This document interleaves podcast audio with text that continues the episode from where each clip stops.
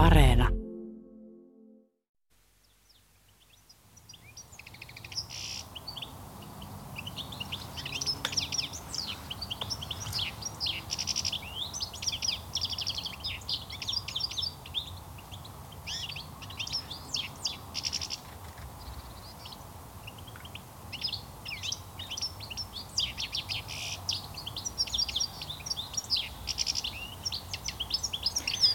Täällä tosiaan helmikuinen luontoilta ja, ja niin kuin pyöreässä pöydässä todettiinkin, niin tänne todellakin saa soittaa ja kysellä luonnonvaraisista eläimistä ja kasveista.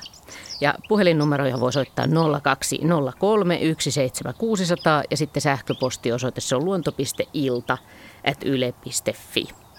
Ja paikalla kaikki asiantuntijat ja taustalla laulaa Juha, mikäs, mikäs tämä on? Tikli on laitettu tähän Ja joko, joko tiklit laulaa tähän aikaan? Tiklit laulaa, tämä on oikein hyvä valinta. Siinä suhteessa, että tikli on nykyään etelärannikolla ja Etelä-Suomessa länsirannikollakin niin suht yleinen pesimä ja myös talvilintu, että ne on alkanut voimakkaasti talvehtia Suomessa ja laji on yleistynyt kovasti. Ja jos nyt tämmöisen tiklin tai useita tiklejä, ne on usein pikkuparvissa näkee, niin kiinnittää varmaan huomioon, että se on yksi Suomen värikkäimmistä linnuista. Et naama on punainen ja sillä on päässä mustaa ja valkoista ja ruskehtava selkä ja vaaleanruskea vatsapuoli ja sitten keltainen vielä siipi, siipilaikku. Et se, on, se on kuin Tivolissa olisi. Ja komea on laulukin, kuten pääsee kuulemaan. No vähän tämmöinen kanarialintumainen. Ja siis tällaista ääntä kyllä kuuluu nyt jo kaupunkipuistoissa ja on kuulunut jo itse asiassa aika pitkääkin, että kannattaa olla tarkkana.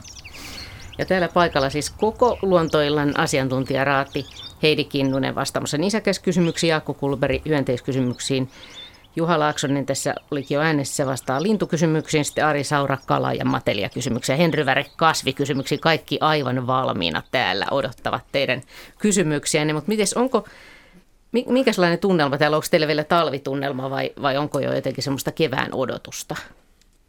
Esimerkiksi Henry. No mä voin aloittaa, koska Joo. kevään odotus on kyllä ja talvitunnelmakin on vahvat. Molemmat. Tää, onko tämä se kohta? No kyllä tämä on nyt se kohta, kun kovat pakkaset on kuitenkin jatkunut, niin sehän se kasvirintamalla mitään tapahdu vielä näillä keleillä. Ja en tiedä, johtuuko se siitä, että meillä on talvilinturuokintaa meidän tontilla tai pihan alueella, niin lintuikin näkyy hyvin vähän, että ne on varmaan hakeutunut naapureiden puolella. Miten Heidi, onko, kun sä nisäkkäitä seuraat, niin tuntuuko jo, että ollaan menossa kevääseen? No, no jäniseläimet alkaa ehkä, ehkä niin olla kevätvireessä, mutta tota, kyllä musta aika hiljasta. Mä en ole yhteenkään kettuunkaan nyt törmännyt, joka olisi ollut vähän kevät mielellä.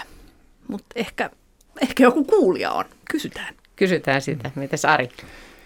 No kyllä mun, mä oon elänyt aika tämmöistä hyvää talvea tällä hetkellä, kun viime talvena ei esimerkiksi vesistöt kuin olla jäätynyt täällä Etelä-Suomessa. Et mä oon nauttinut tämmöisistä pitkistä hiihtoretkistä tuolla merenjällä. Toki en kehota sinne nyt lähtemään ihan suinpäin, että täytyy tietää minne mennä. Että ei aivan joka paikassa ne jäät on vahvat, vaikka on ollut kovia pakkasiakin. Että meressä on kuitenkin sitä lämpö, lämpöä tallella siinä isossa vesimassapatterissa, että tota, se ei ole oikein kunnolla jäätynyt joka paikasta, varsinkaan virtapaikoissa ja tämmöisissä laivaväylien ja muiden virtaavien paikkojen läheisyydessä.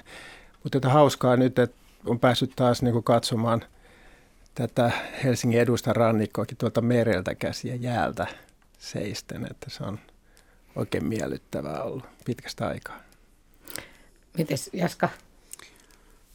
No, kun tuo Öörö on semmoinen suosikkipaikka ollut, niin vaikkei sen näin talvisin paljon tule lähdettyä, niin kuvia on kattellut ja tuli mieleen, että tämä on vissiin ensimmäinen vuosi kolmen vuoden jälkeen, kun terminen talvi on tullut Öörööseen. Se on jotain, jopa jäätä rannassa.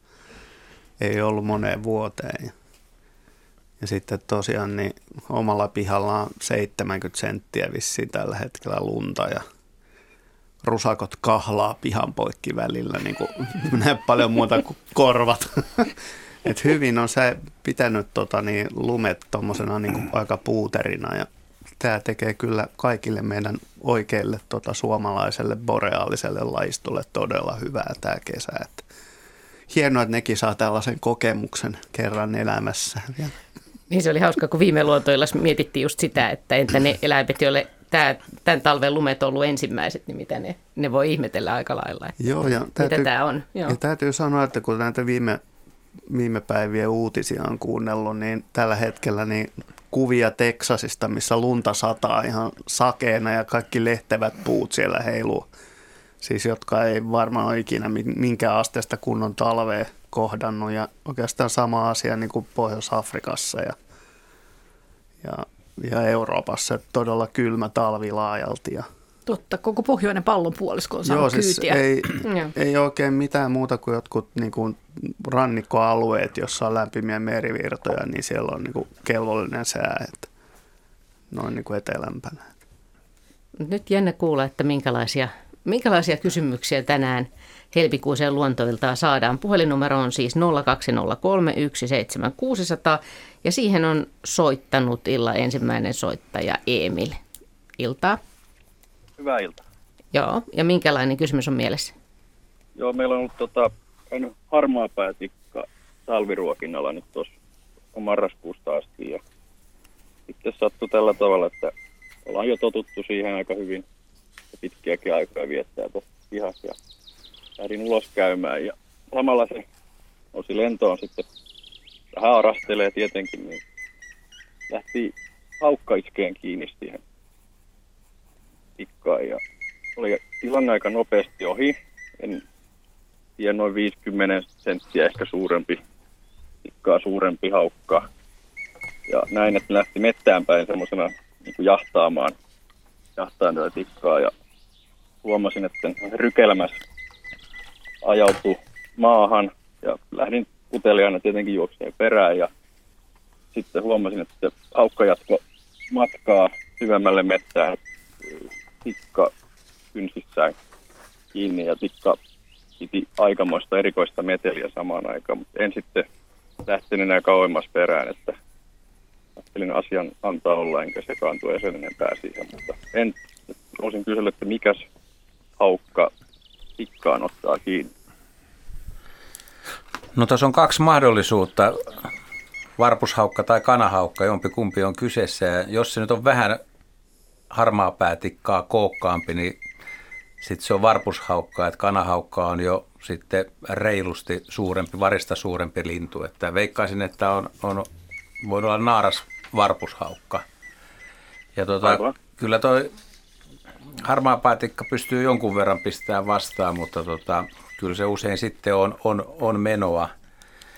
Että tota, pitäisi tuossa nyt sanoa, se harmaan päätikka painaa tuommoinen 150 grammaa ehkä ja sitten varpushaukka on jo lähempänä 300 grammaa, että siinä on massaa ja voimaa, voimaa aika lailla. Ja tuo on tietysti vähän ikävä, että noin mukava ruokintalaji lähtee ruokintapaikalta, mutta näitä, näitä kyllä sattuu.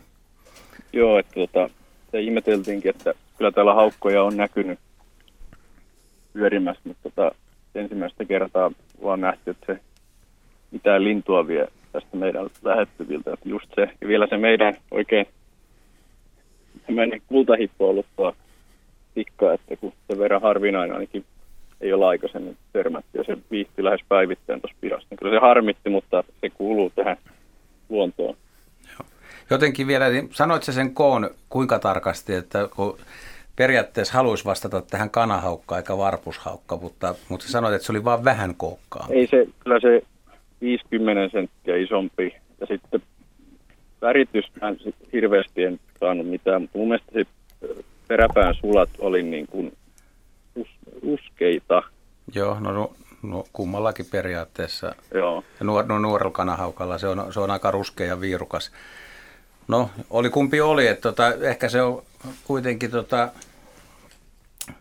se, että teillä on ollut ruokinnalla tuommoinen, se on, se on aika monille talviruokkijoille ihan tuttukin laji, koska syksyllä niitä liikkuu aika paljon ja niitä menee ihan Pohjois-Suomeen asti ja niitä, ne tulee Aivan. sitten ruokintapaikoille ja ihmiset ihmettelee ja osa ihmistä määrittää ne vihertikoiksi, mutta kyllä se on niin 99,9 prosenttisesti harmaa päätikoista, että vihertikka on niin harvinainen Suomessa. No näin se pääteltiin, että Ja nyt kannattaa jo olla aika tarkkana, että siellä ensimmäiset harmaapäätikat niin rupeaa kohta vähän viheltää. Ei, ei ole vielä parhaimmillaan aika, mutta eilen esimerkiksi havaitsin kaksi yksilöä tuolla, tuolla okay. Kirkkonummen suunnalla, että oli, oli liikkeellä. Toinen oli maassa ja toinen, toinen le- lensi puus, puusta puuhun. Pitää ruveta kuuntelemaan, jos, jos olisi vielä toinenkin, vähintään toinen lähettävillä. Ari. Niin, mulla tuli vielä mieleen tuosta aprikoinnista, että kana vai varpushaukka, niin tämmöisillä ruokintapaikoilla ainakin mun oman kokemuksen mukaan, niin aika usein just nimenomaan varpushaukat päivystää, että siellä on niille sopivan kokoista saalislintua, että kanahaukka ehkä vähän niin kuin kattelee isompaa, isompaa saalista sitten itselleen, jotka ei niinkään sitten siellä ruokintapaikalla oleskele. Et siinäkin mielessä se voisi olla kyllä tuommoinen roteva naaras varpushaukka, joka kyllä kykenee sen tikan nujertamaan. Niin naaraat on yleensä vähän isompia. Jaska. Joo, tikathan on itse asiassa, niin kuin, niitähän jää aika isolla prosentilla petolintujen saaliksi, että jos katselee niin kuin syksyisin, kun paljon petolintuja saaristossa liikkuu, niin, niin huomaa, että aika, aika paljon on kyllä tikkoja, tikkoja ruokalistalla, että tietysti ne on nyt lähinnä käpytikkaa, mikä on ymmärrettävääkin, mutta, mutta on vähän hönöjä ne tikat välillä, kun ne hakkaa sitä puuta ja on niin keskittyneitä siihen hommaan, että siinä voi käydä köpelösti, että Niin, joo, ja Joo, Ari. niin joo. mulla tuli mieleen vielä tästä tikkojen hönöydestä, että tota, kerran tyhjentelin kevät-talvella tämmöisiä kottaraispönttöjä tuolla Uudenkaupungin mökillä ja siellä oli, huomasin, että varpuspöllö oli kerännyt varastojaan sitten pariin pönttöön ja siellä tosiaan yhdessä pöntössä tiaisten ja myyrien lisäksi oli myöskin nuori käpytikka.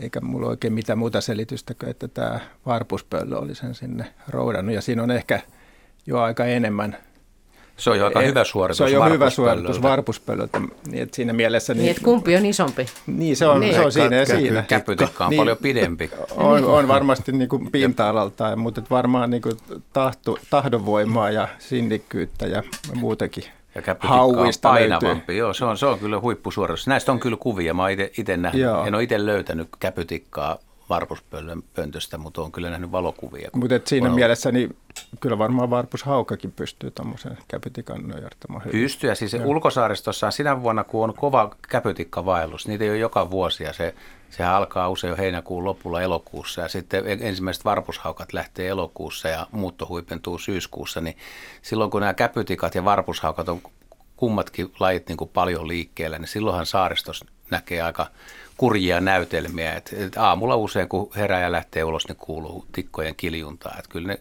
kyllä ne varpushaukat saalistaa niitä muuttomatkalla. Ja nuoret tikat, niin ei ole vielä semmoisia taitoja kuin vanhemmilla, että väl, välttelee petoja.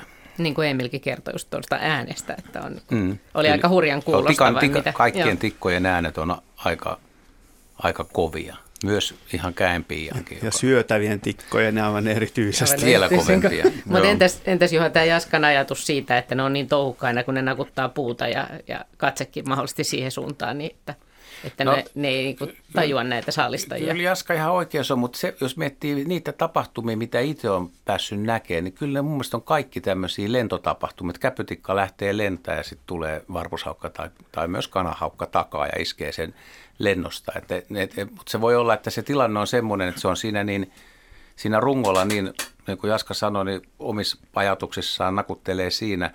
Ja sitten kun se huomaa sen tikan, niin se ehtii kuitenkin sitten lähteä lentoon, että se isku ei tapahdu siinä rungolla, vaan että, että kumpikin tai on oikeassa siinä suhteessa, että tikka ei huomaa sitä, mutta tikka lähtee lentoon, mutta se ei enää pysty kiihdyttämään tai kääntämään. Ja Mä, sitten, mä luulisin, että ne vanhemmat, fiksummat tikat, jotka on niin sanotusti reviirillään, niin, niin kuin esimerkiksi harmaapäätikat tekee semmoista, että ne saattaa hyvinkin lähellä niin kuin olla lähtemättä lentoon.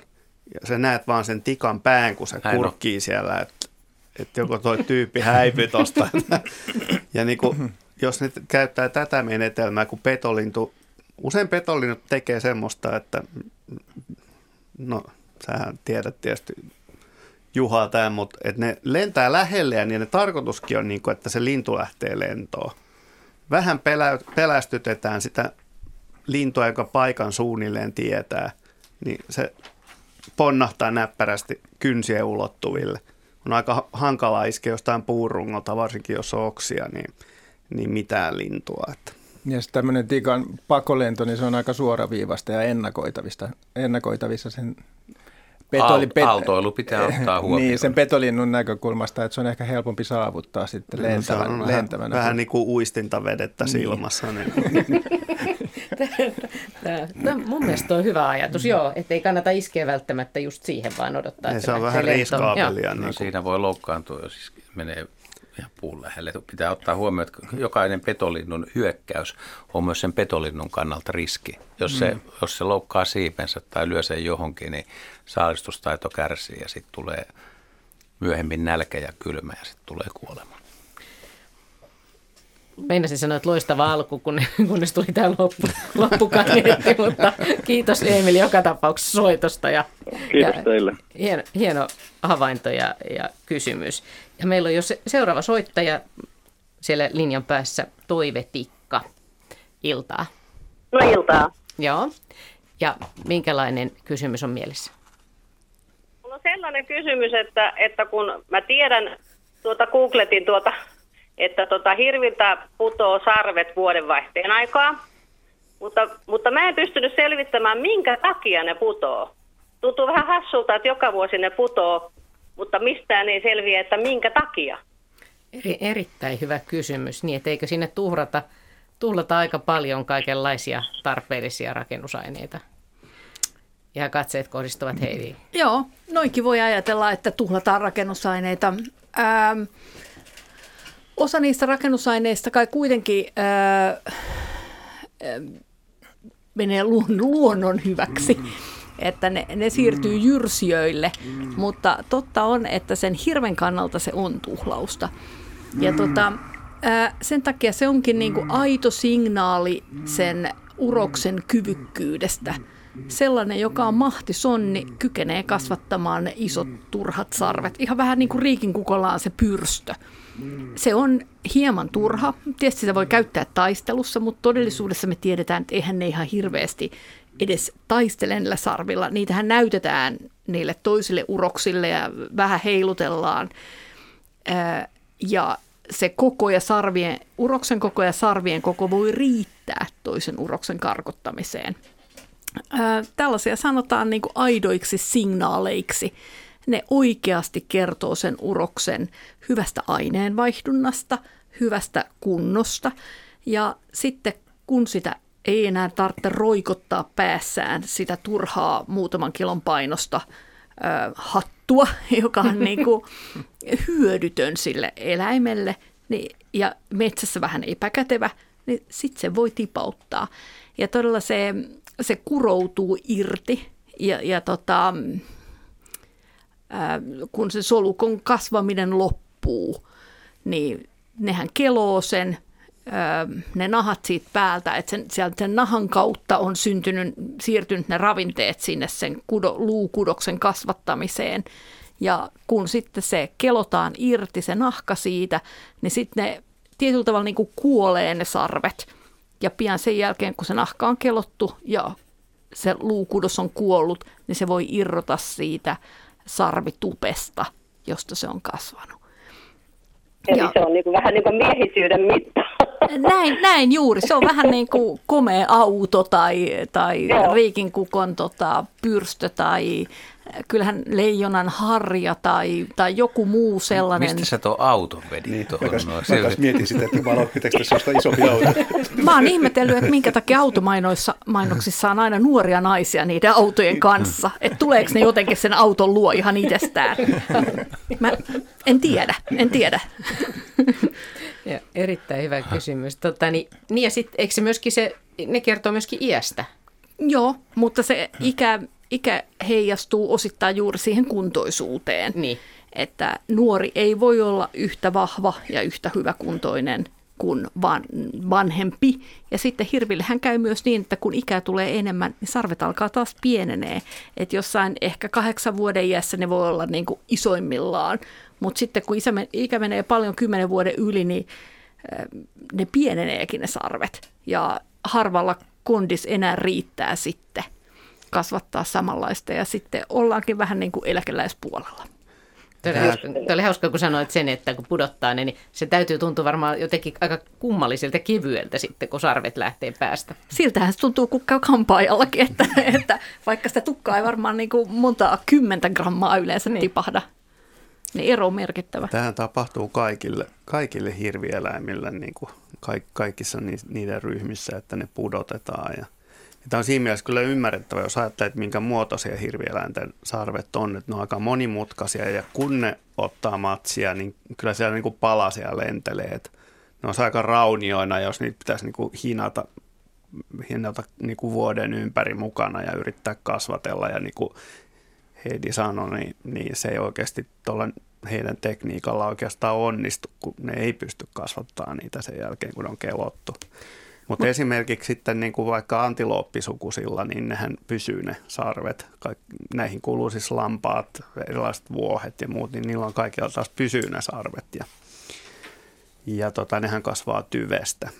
Joo, ja, unttusarvisilla, joo. Ja tuosta mä ainakin Saksan hirvestä tiedän, että nämä urokset, niin ne käyttää hyvin suuren osan niin kuin tämmöistä vähän vähemmän tärkeästä luustostaan itse asiassa näiden, näiden niin kuin kasvattamiset. Että esimerkiksi kylkiluut menee poikki helpommin. Ja ne on niin kuin katsottu oikein, että miten tämä, tota, niin kuin, mistä ne lähtee, mistä luista. Mutta onhan se aika rankkaa, että mineraaleista, mineraaleja voidaan siirtää elimistössä. Mutta itse asiassa samoin tapahtuu naisille raskauden aikana Kyllä. ja eläimille, että ne voi siirtää mineraaleja siihen sikiöönsä. Ja tässä tapauksessa uros siirtää sarveensa sinne, missä ajattelee, että ne kuuluisi mennä ja olla. Joo, ja toi on vähän semmoinen niin kuin varmaan sen nolla hypoteesi, että näin voi tehdä, jos on tarvis. Että se on kaikilla nisäkkeellä periaatteessa varmaan. Samahan se on, jos saat murrat luus, niin se luutuminenhan on periaatteessa niin kuin samanlaista. Niin, luu on elävää kudosta mm. ja se uusiutuu koko ajan, että me vaan itse kuvitellaan, että, että luu on jotenkin stabiili, mutta sitähän se ei ole. No, jos on joten, jotenkuten rauniot jäljellä, niin kyllä se siitä kasvaa sitten – jopa väärään asentoon, jos ei muuhun. Niin. Näin on. Mites, mites toive, miltä kuulosti?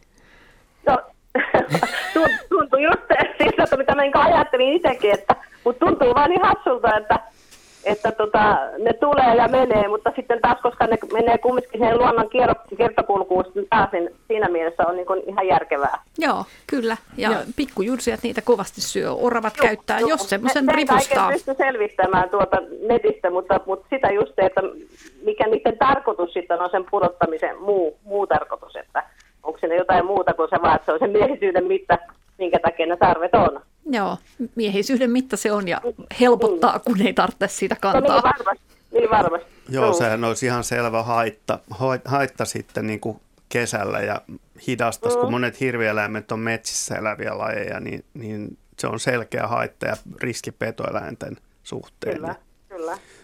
Nämähän on niin, niin runsas, tota, niin nämä hirvieläinten sarvet, niin, niin runsas resurssi maailmalla, että itse asiassa ainakin tuolla Afrikassa esimerkiksi, niin siellä on – kokonainen ryhmä pikkuperhosia, jotka käyttää ravinnokseen antilooppien, tässä tapauksessa kyllä raatojen, mutta kaikki periaatteessa sarvet käy, niin naaraat muni sarviin ja sitten toukat kiinnittää ne sarvet, sarvet tota niin semmoisella hiekkaputkella niin kuin maahan ja ne elää ne toukat siellä maassa syöden sitä sieltä putkesta niin kuin niitä sarvia ravinnoksiin, kun ne on keratiinia.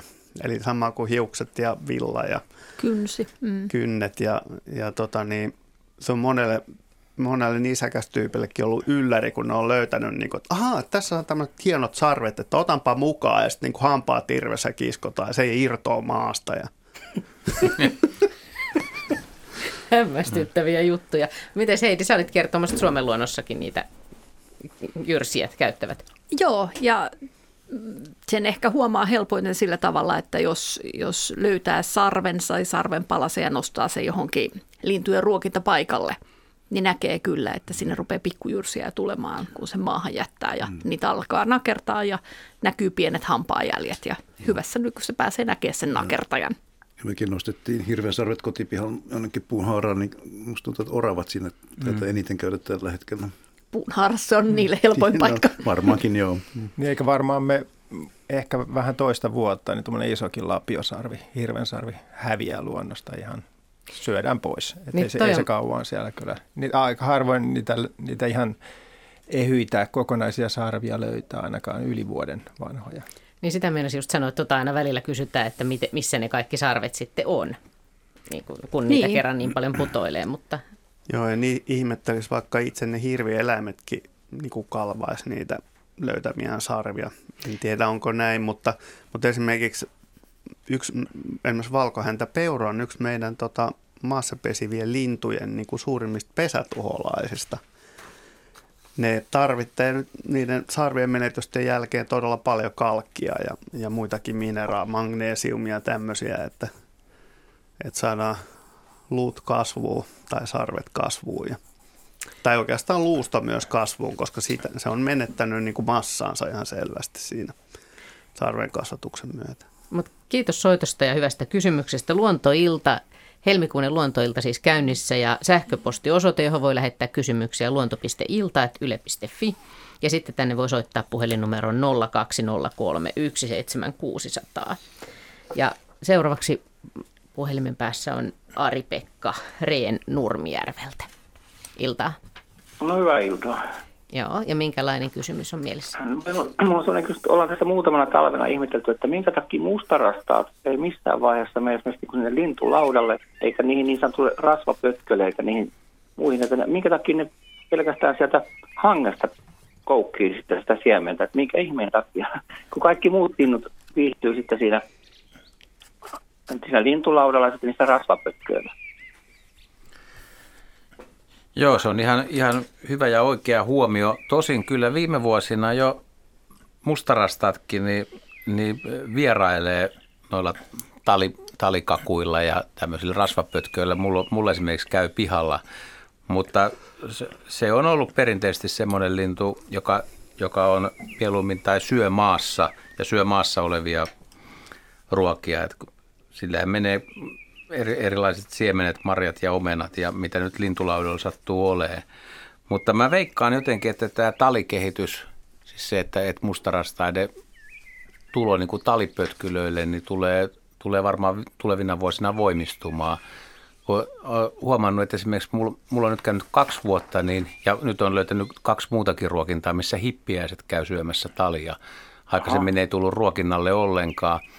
Ja, ja viimeisen kymmenen vuoden aikana puukiipiä, joita ei aikaisemmin ollut ruokintapaikoilla käytännössä lainkaan, niin ne on, nehän vierailee jo niin kuin ruokinnan alla ja syö murusia. Ja nyt ne on noussut jo, jo myös niin kuin ihan talia tai tuommoiselle talipallolle ja hakkaa siitä irti. Joo. Mahtaako se johtua siitä, että se mustarastas on niin isokokoinen lintu, että sen takia se ei tule sinne lintulaudalle? No No kyllä se, se on enemmän niin kuin maassa syöjä. Se liik- ehkä se li- riippuu, tätä liittyy vähän sen kulkutapaan tai liikkumiseenkin maassa, että miten se, se ei ole niin kätevä, kätevä oksistossa kävelijä tai liikkuja kuin, kuin esimerkiksi tintit. Joo, tai, se tai huomaa kyllä, kun katsoo. Joo, mm. kyllä. Se on niin kuin kömpelömpi. No se on, ja on se vähän kookkaampi. On, ja on, ehkä kyllä. se kokee myöskin, että maassa on, on periaatteessa kyllä turvallisempaa aterioida. Heidi. Joo. Uskaltaisiko esittää tälleen, kun tiedetään, että, että valtaosa niin kuin, ä, motoriikasta kehittyy lapsena ja nuorena. Ja näin tapahtuu erityisesti, tätä on tutkittu ihmisellä, mutta kyllä mä uskaltaisin niin kuin, tällaisen yleistää mihin tahansa eläimeen. Et motoriikka kehittyy nuorena ja jos se mustarastos on syntynyt sellaiseen kesäiseen ympäristöön, jossa maassa kulkemalla – saa helposti ravintoa, eikä ole tarttunut tasapainoilla tuollaista paikkaa, niin se olisikin sille vieras juttu ja se ei olisi niin taitava. Että se olisi jotenkin epämiellyttävää ja hankalaa. Uskaltaisiko Joo, näin sanoa? Hyvä kysymys. En mä, tiedä. mietin, mä mietin, että onko se jalan rakenne olla jotenkin semmoinen, niin kuin, että... Että sitä pitäisi harjoitella erityisesti, jotta se onnistuu. Tai että se ei on, onnistu jotenkin. Joo, no siis, Ari? Niin, kyllä mustarasta saattaa esimerkiksi pihlajassa syödä pihlajamarjoja. Silloin ne kieppuu siellä vähän niin kuin muutkin rastaat. Mutta sitten tosiaan mä oon tätä sama asia itse asiassa ihmetellyt, kun katsoo metsässä mustarastasta, että miten se käyttäytyy, niin se itse asiassa kun se on oma toiminen eikä varo eikä pelkää mitään, niin se hyvin harvoin lentää. Vaan nimenomaan se juoksee siellä pensaikkojen alla ja varpujen alla ja hyvin sille nopeasti luikkii. Sitä saattaa luulla jopa joku jyrsiäksi, kun se vilahtaa siellä. Juoksee tosi nopeasti ja ottaa maasta ravintoa, että se on sille luontaista se maasta ravinnon etsiminen. Mutta mä uskon myös tähän, mitä Juha sanoi, että tätä oppimista tapahtuu. Että kun on tosiaan mäkin huomannut, että esimerkiksi just puukiipiöitä on alkanut käydä rasvapalloilla siinä mun omalla ruokinalla. Ja siinä mulla on semmoinen rasvakökkö, joka roikkuu niin kuin ehkä 30 sentin päässä terassin lattiasta, niin siitä kyllä mustarastas käy nokkimassa. Siitä alta jo, että se on ehkä jo vaihe siihen, että se kohta se siirtyy siihen itse palloverkkoon kiinni ja alkaa syödä siitä, mutta että varmasti tämmöistä kehitystä tapahtuu linnuillakin. Tuossa on toinen laji, mikä, mikä on kova maassasyöjä, on keltasirkku. Ja keltasirkku ei käytännössä niin kuin talille tuu ollenkaan eikä syö, syö sitä niin mielellään kuin esimerkiksi kauraa. Mutta jos, jos on ruokinta, missä on maassa tarjolla kauraa ja sitten on lintulauta ja siihen tulee kymmenen kerta keltasirkkua, niin kyllä niistä yhdeksän lintua menee maahan ja se yksi voi mennä sitten, jos se ei oikein mahdu siihen syömään, niin nousee laudalle. Että ei sekään ole poikkeuksellista, mutta siinä näkyy niin kuin todella selkeästi tämä että maa vetää puoleensa. Että se on turvallinen ja tuttu paikka ja siitä on helpompi lähteä. Niin ja peippolinnut, myös viherpeippo ja peippo, niin ne mieluummin näyttää maassa ruokailevan. Kun se on totta. Kyllä, kyllä ne laudallakin viherpe- käy. Viherpeipot käy nykyään kanssa aika kyllä paljon. Kyllä käy jo laudallakin, joo. kyllä joo. Mutta on ihan hyvä, että ja, ja juontajakin on kyllä oikeassa. Voi olla, että tuo jalan rakenne, ja sä, Heidi, Heidi on ihan oikeassa oli jäljellä, että kyllä se niin kuin mustarastaan lapsuusaika, niin se kuluu, kuluu maassa – maassahan se pomppii, ei se, ei se oksilta pompi toisille samalla lailla. Kyllä se eka lähtee ja liikkuu siellä.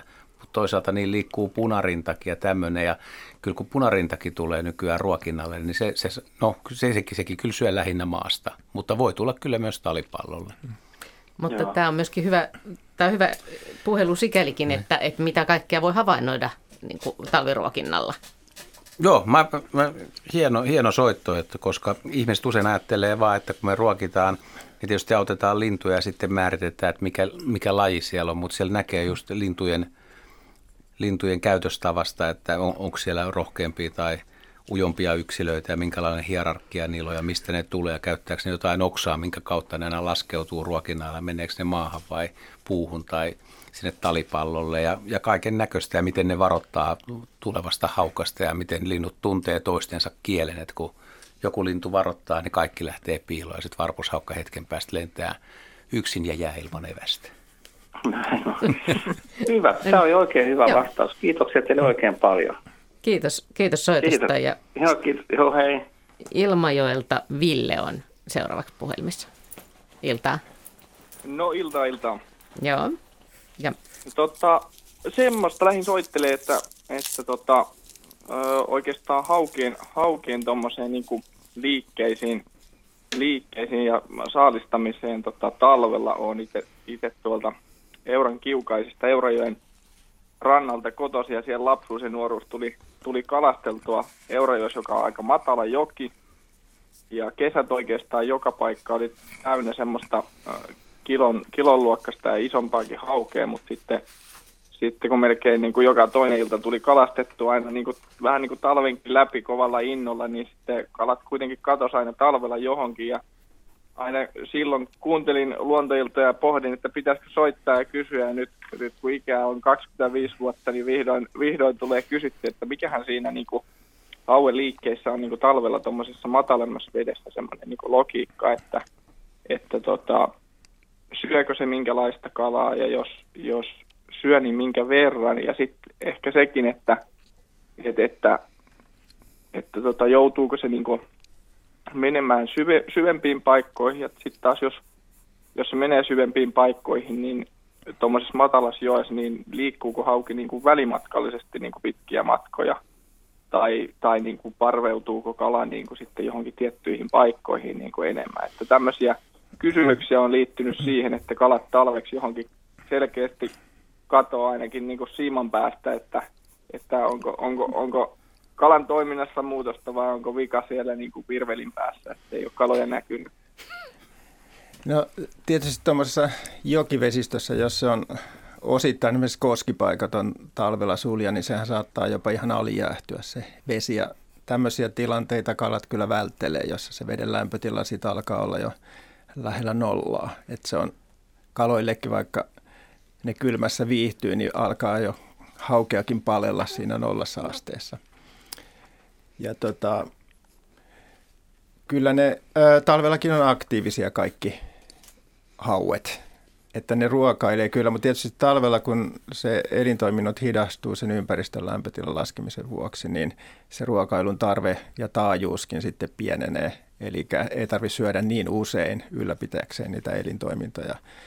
Ja se tota, voi ehkä sitten näkyä siinä saalisvarmuudessa kalastajan näkökulmasta, että ei välttämättä niin herkästi sitten saa uistimen päähän sitä haukea talvella tartutettua, mutta kyllä ne aktiivisia on. Tosin hidasliikkeisempiä kuin kesällä, että se, se lämpötilata tietysti vaikuttaa kaikkeen iskunopeuteen ja muuhun, mutta ei tarvitse sitten talvella myöskään olla niin, niin ärhäkkä ja aktiivinen, koska tota, hauki voi, iso hauki voi olla yhtä hyvin syömättä sitten jopa viikkoja, jopa kuukausia talvisaikaan, että ei se siitä niin kuin näänny välttämättä tuollaisissa mm. olosuhteissa. Mutta ö, siis käytännössä kyllä isommat hauet kyllä voi olla hyvinkin matalassa sitten talvella juuri sen takia, että se, ne elintoiminnot sitten on helpommat isolle hauelle viileässä vedessä kuitenkin kuin lämpimässä vedessä. Että jos lämpimässä vedessä iso hauki pitkiä aikoja oleskelee, niin ihan pelkkä perusaineenvaihdunta saattaa viedä enemmän energiaa kuin ne, mitä ne pystyy ruokailemaan saamaan sisäänsä, niin tota, silloin kesäaikaan usein just iso, isot hauet, ne saattaa käydä pinnassa lähellä rantoja lämpimässä ruokailemassa nopeasti, mutta sitten vetäytyy hyvin mielellään sitten syvempiin ja viileämpiin vesiin sitten sulattelemaan sitä ravintoaan. Ja silloin hidastuu tietenkin se ravinnonottoväli silloin että tämän, tämän tyyppistä. Mutta ei hauella mitään tämmöistä parveutumista kyllä tapahdu, niin kuin särkikaloilla ja ahvenella talvisaikaan, että niillä ei ole mitään tämmöisiä talviparvia, mutta ne yrittää etsiä itselle mahdollisimman miel- miellyttävän, lämpötilan suhteen mahdollisimman miellyttävän ympäristön, jossa olisi kuitenkin jonkun verran ravintoa, että selviytyy siitä talvesta. Joo, että sitäkin mä niin tuossa mm, joen joen profiilin kannalta niin mietin, että, että kun siinä on pitkiäkin pätkiä silleen, että jos talvella kulkee vaikka rantaa pitkin, niin näkyy niin kuin monin paikoin pohja ja sitten kun on niin kuin kasvillisuus lähtenyt niin kuin pois, niin selkeästi näkyy, että on niin kuin matalaa ja aika paljasta pohjaa ja ei niin kuin, äh, sillä tavalla äh, kirkkaalla päivällä saattaa niin kuin pohja näkyy hyvin eikä kaloja silleen niin kuin näy. Ja sitten taas kesäaikaan samat paikat on sitten niin kuin hyvinkin, hyvinkin niin kuin tiheesti on niin kuin, niin kuin haukiakin liikenteessä, niin, niin kuin just mietin sitä, että tavallaan,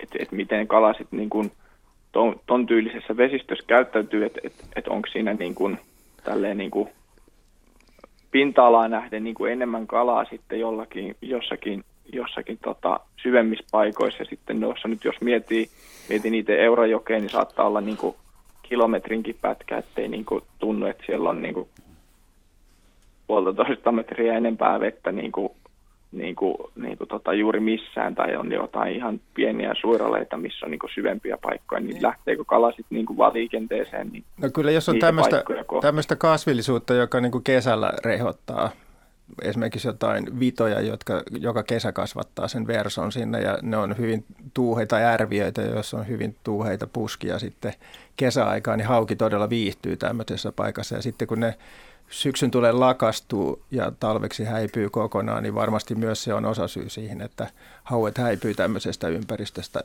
Että talvella usein hauet viihtyy semmoisessa edelliskesän ruovikossa, joka usein jää sinne jään allekin vielä pystyyn ja tuo tämmöistä kasvillisuussuojaa, varsinkin järvipaikoissa. Ja meressä tietysti rakkohauru on semmoista, joka, tota, jonka läheisyydessä hauet viihtyy sitten talvella ja tämä rakkolevä tai rakkohauru, niin sehän on siellä myöskin talvella, että se ei lakastu talven aikana, mutta nämä kaikki tämmöiset talveksi lakastuvat vesikasvit, niin ne tietysti tota, autioittaa tämmöiset ympäristöt talveksi ja varmasti se on osa syy, että hauetkään ei enää viihdy sitten talvisaikaan tämmöisillä alueilla. Niin liittyykö se siihen, että on helpompi väijyä siellä kasvillisuuden Nimenomaan, että hauen jo se ja värityskin on niin kuin mukautunut tämmöiseen kasvillisuusympäristöön tämä viirullisuus tai pilkullisuus, mikä hauen kylissä on, niin se on nimenomaan se, että se piiloutuu sinne kasvillisuuden joukkoon. Että se on nimenomaan tämmöisten kasvillisuusrantojen väijyjä sitten. Hyvä. Kiitos. Kiitos soitosta ja meni. Joo, joo, se puhelu häviski jo, mutta me ehditään yksi soittaja ottaa vielä tähän ennen merisäätä ja hän on Risto Högpakka Jyväskylästä iltaa. Joo, ja minkälainen kysymys on? Tuolla kun kulen tuolla pelikillä aika useasti leppäveellä, niin yksi päivä tässä oli aika leutokeli. Aukko, mä katsoin, että mikähän tuota tulla. Istuin pilikkipöntöllä, se tuli koko ajan kohta. Nyt se oli aika lähellä, mä nausin pystyyn, se kääntyi, mutta mä näen kyllä ihan selvästi, oli niin isot viikset. Ja muutenkin paljon isompi kuin niin. Että kuinka pitkän matkaa tämmöinen saukko pystyy menemään ilman vettä? Olihan siinä Vaajakoski, mistä mä olin, niin olisiko kilometriä Kyllä ihan varmasti useita kilometrejä, mutta raskastahan se sille on, että mieluiten ne liikkuisi vettä pitkin, mutta talvella vaihtoehdot on vähissä, kun niitä avovesipaikkoja on siellä sun täällä. Ja sitten jos joku paikka on vähän niin kuin kalastettu ja syöty tyhjäksi tai siellä ei ole veden pohjassa mitään sammakoita tai jotain ruokaa saatavilla, niin saukollekin tulee sitten se eteen, että on vaihdettava paikkaa.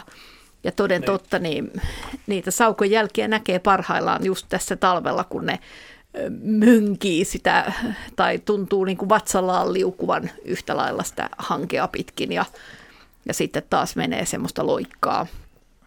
loikkaa mutta joo, eihän se kiva ole. Niin menee, joo, mutta raskasta se on.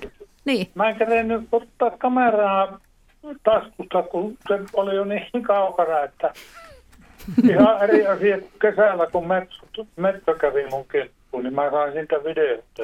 Ja vähän komentelin sitä kunnolla. Saukko ei sitten totellut vai? Ei, kun Saukko vaihtoi suuntaan, kun mä nousin ylös siitä pelikkiasennosta. Joo. Se tuli ajan kohti. Joo, siis Nehän tätä jäi miettiä, että, niin, että olisiko, olisiko ollut vähän niin kuin tietoisena, että olitte siinä pilkillä ja tota, miettiä, että jäisikö jotain. jotain. Niin, mm. en tiedä. Ja toi tietenkin pilkkien hahmo, jos on hyvin paikallaan, niin sitä ei sitten välttämättä saukko niin. heti sillä lailla Ei hoksaa. varmaan joo, onhan niitä kaikkea kiviä ja muitakin luotoja, joita nousee, nousee jäästä, että ei se välttämättä hoksinutkaan, totta, hyvä huomio. Niin, olisiko se tullut ihan vaikka viereen asti, jos ne nousi nousi ylös. Ehkäpä tuossa ihmisen haju kuitenkin tuntuu, mitä Ari, no, Ari niin. sanoo. Niin, no siis varmaan ainakin kalan haju on mm. saukon nenässä, että jos tota siellä saattaa olla pilkkiä tai pilkkiä varusteet tai pilkkireppu, niin ehkä vähän vielä tuoksahtaa edellisen pilkkireissun saaliille, että saukon nenässä on ollut tämä. Mä tiedän, että saukot käy kyllä pilkkiavannoilla, jos on jäänyt vaikka kiiskiä tai kuoreita sinne pilkkiöiltä, niin ne saattaa käydä niitä sieltä napsimassa ja oppii hyvin nopeasti tämmöisen käyttäytymisen. Mutta mä kanssa tänä talvena en nähnyt saukkoa, mutta tuolla Espoonlahdella hiihdellessä, niin kun mulla on kanssa talvikalastusta, harrastusta siellä päin, niin saukon jäljet näin siinä, se oli juossut siis koko Lahden poikki, ehkä noin vajaan parin kilometrin matkan ja siellä Kirkkonummen puolella Medvast Öön siilan alla ehkä on sula. En tiedä, Juha ehkä tuntee tätä seutu. Nyt, onko, on. Siinä on usein talvella sulaa, että siinä oli lähin tämmöinen sulapaikka, mihin Saukko oli matkalla. Ja en tiedä, mistä oli tulossa, mutta että siitä se oli juossut. Ne on he, aika helppo ne Saukon jäljet siitä hännän painumasta ja siitä pari jälkeen koosta ja etäisyydestä tunnistaa, että siitä oli saukkopainelu ja se oli nähtykin siellä jossain Espoon saaressa. Mutta tiukka on saukoilla nyt, että, on, että ne ainoastaan ne virtavesipaikat toimii ja pysyy Kyllä, auki. ja sitten nämä mm. yksinäiset, varsinkin koirassaukot tai urosaukot, niin nehän kiertelee aika paljon talvella, että se talvireviiri voi olla tosi laaja, että saattaa kilometrikaupallakin mennä tämmöisiä niin kuin vedettömiä alueita. Varsinkin jossain jäällä, missä on vähemmän lunta ja on helppo edetä, niin ne saattaa pitkiäkin matkoja Totta, välttää. mutta onhan niihin törmätty metsissäkin.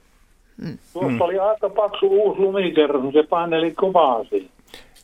Joo, kyllä se on ihan sopeutunut tähän Suomen talveen, että se pystyy kyllä menemään. Mutta kyllä se raskasta on sille pitkälle lyhytjalkaiselle otukselle, että no, energiaa kuluu siinä lumessa etenemiseen kyllä. Mä siitä ennostun, katsoin niin tuolla Kajaanin joella, niin nehän kuvaa niitä, nehän, siellä on kuulemma usein paljon, mä asunut Kajaan. Niin, niin ihan tulevat siitä käestä syömään melkein. Oho. Ne on tottunut ihmisiin siinä. Kyllä joo, siellä on kuitenkin niin paljon ihmisiä liikkeellä siellä lähes kaupungin keskustassa, että tota, ne on tottuneet näihin ihmisiin ja kokevat ne no niin, harmittomiksi. Niin, että ja onhan se paljon. totta, että ne tulee usein tämmöisiin kalan kasvatuspaikkoihin. Kyllä joo. Harmiksi asti. Joo, ihan. Kyllä näin on. Että missä vaan helppoa ruokaa on mm. tarjolla, niin toki maistuu. Kiitos. No, kiitoksia. Kiitos soitosta ja hyvästä, hyvästä havainnosta. Ja meille tosiaan aivan kohtapuoleen on merisään aika. Ja senkin mä muistan, mä olen tehnyt majava niin siinä tuli puheeksi just se, että saukotus ei viihtyy majavien kanssa myöskin, koska siinä on niin kuin sitä semmoista aukkoa. Niin majavat pitää näitä niin. avantoja auki. Niin. Ja se on saukoille tärkeä homma.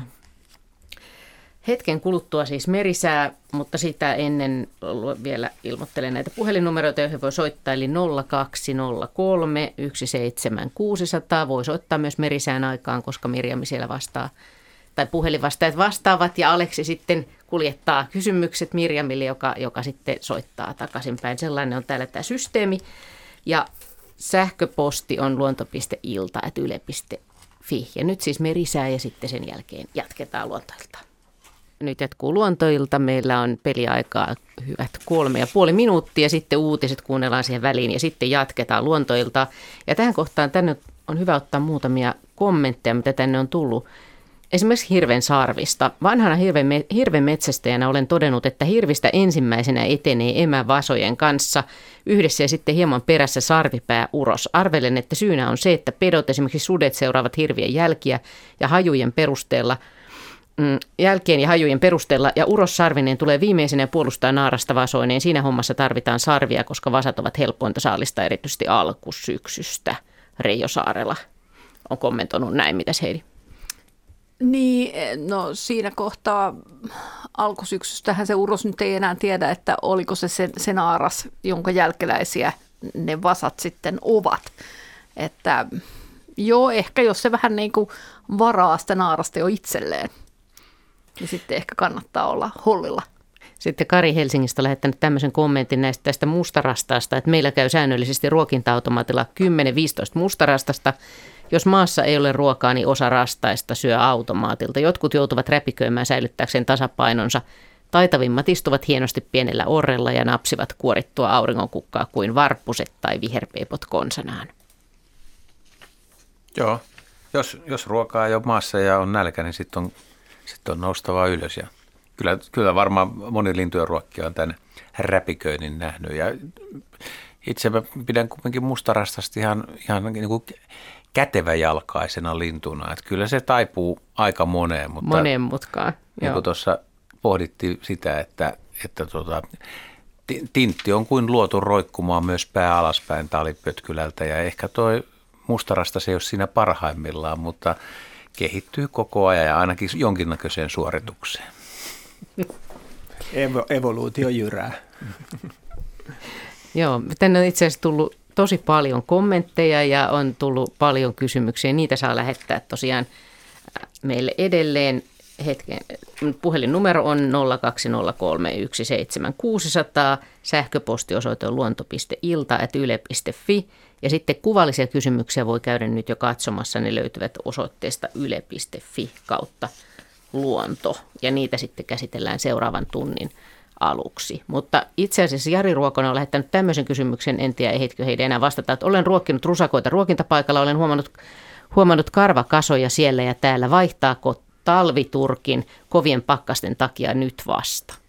Mm, ei, kyllä se on vaihdettu jo äh, olisiko ollut vähän nahinaa ja tappelua enemmän. Kavereita on lyöty ja vähän purastukin, jos on onnistuttu. Niin, että karvakasat voi olla siitä Karvat syystä. voi pöllytä, mm, kun nahina käy. Niin rusakot, on, tappeleeko rusakot nyt erityisesti? No naaraat, naaraiden niin kuin hormoni tasapaino muuttuu ja siinä kohtaa uroksilla sitten käyttäytyminen muuttuu aika tuommoiseksi aggressiiviseksi. Tästä siirrytään uutisiin ja sitten jatketaan tosiaan luontoiltaa uutisten ja urheilun jälkeen. Ja näin jatketaan siis tosiaan helmikuista luontoiltaa ja meillä on itse asiassa siellä jo seuraava soittaja. Kyllä sanon vielä tämän puhelinnumeron 020317600. Tähän numeroon voi soittaa ja sitten sähköpostiosoite luonto.ilta.yle.fi. Ja tällä tunnilla myöhemmin katsellaan myöskin niitä kuvallisia kysymyksiä. Ne löytyvät osoitteesta yle.fi kautta luonto. Mutta nyt siellä on langan päässä Tuula Anneli Mäkilaurila Pöytyästä. Iltaa. Iltaa. Joo, ja minkälainen kysymys on mielessä? No tämmöinen, tämmöinen että ovatko kaikki pikkulinnut nyt lopun talvea pois, pois ruokintapaikalta, kun pöllö istuskeli. Tuossa viikon verran aina tuli iltahämäris ja, ja, ja oli siinä sitten sit tonne myöhäiseen kello 23 asti se siinä, siinä sitten oli vahtina ja nyt olen ajatellut, että kun toinen olisin tietänyt, niin olisin joka ehtoo peljettänyt pois koko pöllön. No mutta kyllä pöllölläkin nälkä on. niin. Minkäs näköinen pöllö se oli? No se oli no, yleisväreitykseltä harmaa ja kun se tuossa istui sitten semmoinen iltahämäris ulkovalo siihen antoi anto valo, mutta et, et ei, ei siitä nyt, ei se mikään kovin suuri ollut. Onko se varista isompi vai pienempi? Isompi. Kyllä, kun se istus siinä, niin jos ajatellaan päälaista äh, sinne hännän kärkeen. Pyrstön. oli vyrstön kärkeen, niin olisiko se tuommoinen 40 senttiä, 35 senttiä ollut se, se, ko, se istui semmoisen tolpan pääs yleensä. yleensä. Le, lehtopöllöä veikkaisin niin. kooltaan. Joo. Siinä on se hyvä puoli, että jos se tulee iltaisin sinne ja on, on, on, on hämärän ajan, niin sehän on siinä metsähiirijahdissa tai metsämyyräjahdissa, että se hoitaa tätä myyräpuolta siinä ruokinnalla Joo. ja ei välttämättä häiritse lintuja juuri lainkaan. Eli linnut niin. käy aamuvuorossa ja pöllö iltavuorossa. Mm, ja vaikuttaa Joo. kesän punkkimäärään. Mm. Ja, Myyrät pois ja punkit pois. Niin, mutta kovin, kovin vähän on sen jälkeen ollut pikkulinnui siinä, vaikka ruokaa olisi kyllä, mutta niitä on ihan, ihan kymmenkunta korkeintaan kerrallaan. Et, et ne, kyllä ne jollain tavalla siitä niin on veljestyneet. Mitä pikkulentuja teillä käy siinä?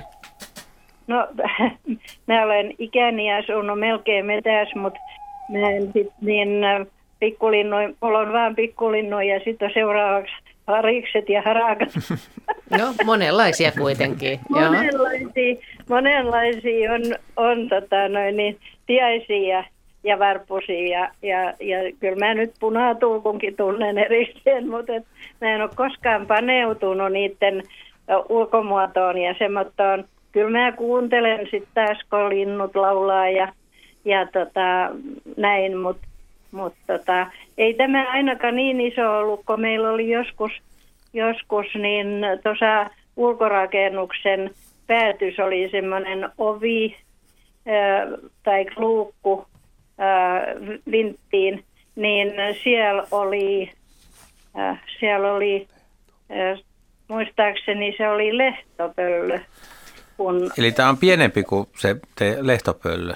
Joo, tämä oli semmoinen, semmoinen aika pienen oloinen, oloinen, että se, kun se tuossa istui, niin se oli semmoinen laihanlainen, ettei ei mikään semmoinen pullea pullea pöllö. Siis kummasta pöllöstä sä nyt puhut? Sä sanoit tässä puhelun alussa, että tämä pöllö, mikä tuli ruokinnalle, oli noin 40 senttiä korkea. Joku 35-40, semmoinen laihanlainen. Joo, no sitten sit puhutaankin eri pöllöstä. Olisit sanonut, ja se on ruskea väriltä ja sarvetkin on pystyssä, kun tarkkaan katsoo, eli sarvipöllö. Joo, kun se nosti, se nosti kun, kun se oikein tarkkaan katteli, niin se, se nosti ne sarvet pystyyn. No niin, se oli kiva, kun kerroitte nämä tuntomerkit tässä vaiheessa, niin Vielä päästään, vähemmän. päästään eteenpäin. Joo, Vielä vähemmän uhkaa pikkulinnulle. joo. Tässä on tota, poikasen kerjuääntä kuuluu taustalta, mutta tota, se, sehän on erinomainen vieras ruokintapaikalla. Ja Jaha, no niin, tulkoon. Ja jos, jos palaa siihen kysymykseen, siihen, että missä teidän linnut nyt on ja tuleeko niitä uudestaan, niin kyllä ne tulee ne, ne pikkulinnutkin kiertää talven mittaan niin naapureiden ruokintoja ja niillä on reitit, mitä ne tekee ja ne, ne pyörii ja sitten saattaa joskus vähäksi aikaa pysähtyä toiselle ruokinnalle ja siellä voi olla parempia eväitäkin hetken aikaa tarjolla ja sitten Tää, mutta teidän soitto tai tämä kysymys on hyvinkin relevantti siinä suhteessa, että jos, jos tuommoiselle ruokintapaikalle parkkeeraa varpushaukka tai varpuspöllö päivisin ja viettää siinä aikaa, niin se näkyy kyllä varmasti ruokavieraiden määrässä, että silloin, silloin siihen ei lintuja vähän aikaan Niin. tuu. Mutta Juu, tämä sa- sarvipöllöstä mä en ole niin huolissaan, mä olisin iloinen ja kannattaa, kannattaa olla tarkkana just näihin tähän vuoden aikaa hiljalleen ne aloittaa huudoja, niillä on semmoinen kumea huu, huu, huu. Jaha, se on, joo, Mutta aika, joo. aika ujo se on huuhkajaa verrattuna. Se on hieno ääni kuitenkin. Joo, joo tämän ääntä en, en kuulu, mutta vain hyvin varovasten yritin sitten katsoa t- tuvan ikkunasta, että onko se tullut ja, ja, ja aika pian se kyllä huomasi. huomas. Mä sen kerran sitten kun oli valo pois tuvasta, niin mä sitä seurasin ja, ja mun tuli semmoinen ajatus, että onko se niin kuin korkki, ettei vaan se pää puttoko se niin paljon kie.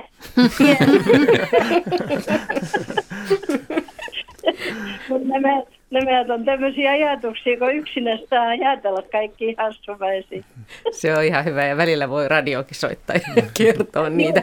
Mutta me, me, mehän ollaan täällä, ainakin mä oon enempi kateellinen, että tuommoinen pöllövieras siellä ruokinnalla on. Ari, Niin, tästä, No. vielä, tästä vielä, että minkä takia niitä lintuja on silloin tällöin väh- vähemmän ja silloin tällöin enemmän siinä ruokintapaikalla, vars- varsinkin nyt tälle talvella, niin mä oon ainakin huomannut tai omakohtaisia kokemuksia, että kun on oikein tiukka pakkanen, niin ne tiaisparvet esimerkiksi liikkuu vähemmän, ne välttää sitä liikkumista pakkasella. Ja jos on joku hyvä ruokintapaikka jossain lä- lähistöllä tai ruokailupaikka, niin ne pysyy sitten tiiviimmin siinä, siinä yhdellä paikalla mieluummin kuin kiertelee useampia paikkoja, koska se lentäminen ja paikan vaihtaminen niin pakkasella se vie kuitenkin energiaa ja parempi pysytellä pienemmissä piireissä. Että se voi johtua Joo, ihan siitä talvisaikaan, että joskus niitä on enemmän ja joskus vähemmän siinä omalla Silloin, ruokintapaikalla. silloin oli sitten semmoiset kovemmat pakkaset siinä vähän samaan aikaan tuli. Ja, ja tässäkään ei ole sitten niin semmoista vahvaa mettää lähellä, niin jos ne sitten on, on, no niin lähellä ja lähellä, mutta et, et, äh, ihan äh, se on vaan yhdellä suunnalla on suurempia puita, mihin ne varmaan tuosta ruokinnalta on sitten taas kulkeutuneet. Et, et on, on tämmöinen. Sitten yksi asia, mikä vaikuttaa vielä, mitä ei ehkä kaikki ruokkijat tuu ajatelleeksi, että jos ruokintapaikka on suht avoimella paikalla, niin ei välttämättä pelkkä pakkanen, vaan tuuliolot. Että jos siihen ruokintapaikalle tuulee, ja sitä voi olla sisältä niin kuin vaikea havainnoida ja ajatella, että jos se on kylmä se ruokintapaikka, niin se saattaa olla jo ratkaiseva tekijä, että, että jos linnut tekee päätöksiä, että tuohon ei kannata mennä, koska tuulessa energiaa kuluu paljon, niin ne ei, ne ei kyllä tuu siihen. Tietysti Paljon. jos ei ole ruokaa missään, niin sitten on, sit on niinku pakko tulla. Mutta tämä on, tää on ihan, mä itse meinaan seurannut, mulla on parikin semmoista pikkuruokintaa ja ne on suht avaralla paikalla ja joskus koko katsellut sitä, että miksiköhän tuossa ei ole, niin kyllä se, kyllä se, että se tuuli, tuuli on yksi näiden petojen kanssa niin kuin semmoinen ratkaiseva tekijä, että ei siihen kannata tulla. Ja Joo, toi- ja avoimella paikalla kanssa, niin yöt on kovan pakkaset, että sitten jos on niinku tarjolla metsänen, metsänen ruokinta, niin ainakin monet metsissä olevat linnut, niin ne tykkää sitten olla siellä, koska pakkasella metsä on silloin leudompaa. selkeästi, joo. Joo, joo. Mut- Joo, ne on tuosta, kun ne ruokaa hakee, niin ne on mennyt, mennyt joko, tai niin syksymällä silloin kun ruokinta aloitettiin, niin, niin meillä on iso toi alppiruusu pen, pensasto, semmoinen, se on joku kolme kertaa kaksi metriä semmoinen, niin ne sinne äh, lehtien, sinne oksistoon, ne meni syömään, tai sitten tuommoiseen äh, ruusupuskaiseen tois, toisella puolella seinustalla, seinustalla, nämä molemmat on, että et ne haki sieltä, sieltä sitä ruokapaikkaa tai syömäpaikkaa, että on, on tämmöttöön. Mutta nyt on tietysti toi ää, alppiruusukin on, sit kun se on jäinen, niin eihän siellä ole semmoista suojaa, suojaa nyt, kun on ollut, ollut silloin syksyllä, kun lehdistö oli vielä niin auki. Niin, joo. Mites, Henry, miten Alppiruusun talvenvietto sujuu?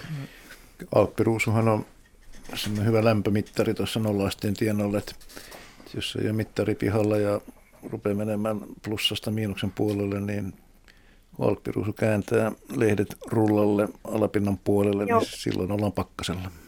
Ai eli, joo, se on. Joo, eli se, se suojaa itse itsensä pakkasta vastaan tuolla lailla, että sen nahkea kova ulkopinta, niin se on hyvä pakkasuoja ja se ehkä herkempi sisäpinta on sitten siellä ulkopinnan sisäpinnan. Aika hieno systeemi, joo, on, on tötteröiksi. Joo, ja, ja jos lämpötila sahaa nollan molemmin puolin, niin alppiruusu seuraa perässä. joo, joo. Kunnon juuppatunti sitten. Hyvä. Semmoinen, semmoinen, että kyllä siitä näkee vähän sen kylmän odotuksen. Niin, no niin, no näin, näin siis näkee ilmeisesti pakkasen määrän tai että ollaanko pakkasen puolella. Mutta kiitos, kiitos soitosta ja, ja, ja hyviä jatkohavaintoja siellä ruokintapaikalla ja, ja toivottavasti tulee, tulee pöllöjä, pöllöjä jatkossakin. Ja meillä on seuraava soittaja Tuula Mankinen Espoosta. Iltaa. Iltaa. Joo, mulla on Joo. sellainen kysymys, kun tuota, tuli mieleen sarvien katoamista luonnossa, että joskus on kuullut tämmöisen väitteen tai äh, kysymyksen ehkä jopa teidän omassa ohjelmassa joskus aikaisemmin, että tota, mihin kaikki karhut katoavat, kun niitä ei kuulemma löydy kuolleena luonnosta. Että tota, tämmöinen kysymys tuli mieleen. Kaikki Olisi kuolleet kiva. isot karhut, mihin ne katoavat? Joo. Joo. No, jos te lähestyisi vaikka siitä päästä, että karhu on aika pitkäikäinen eläin ja ylipäänsä karhuja, mitäköhän Suomessa edes olisiko, kaksi ja puoli tuhatta. Mm, että ei niitä nyt ihan hirveästi niin kuin vuosittain kuole myöskään. Ne, mitkä metsästetään, niin ne siirtyy sitten niin kuin, ää, metsästäjille ja pakastimiin, totta. Ja sitten sen päälle tuleva kuolleisuus, kyllä niitä varmasti kuolee johonkin ää, sairauksiin, mm, vanhuuteen luonnossa nyt ei usein kuolla, että joku, joku tauti tai vaiva korjaa, korjaa mutta tota, mä veikkaisin, että kun karhu alkaa voida niin huonosti, että se ää, kuolema lähestyy, niin se vetäytyy jonnekin hiljaiseen paikkaan, jossa se saa olla ihan rauhassa. Ehkä ne löytyy vähän huonosti ne raadot sitten, kun Vois, on jossain kivien koloissa. Mm, tai... Voisiko, voisiko olla, että tämmöinen vanha heikentynyt karhu menee niin kuin viimeisen kerran talviunille sinne pesään ja kuolee sinne? Se varmaan Koska se on tapahtuu aika, myös. Niin. Se on aika rankka se talvehtiminen kuitenkin ja se voisi kuvitella, että se on, se on niin kuin se paikka ja sieltähän sitten on aika vaikea löytää sitten, jos niin. se on varsinkin tuommoinen Keski... maanalainen. Aivan, ja sitten mm. vielä se ikään kuin se paikka romahtaa niin. vähitellen ja sammaloituu ja niin. kasvaa yli. Kasvaa niin sanotusti Totta. koiran putkea. Karhun putkea.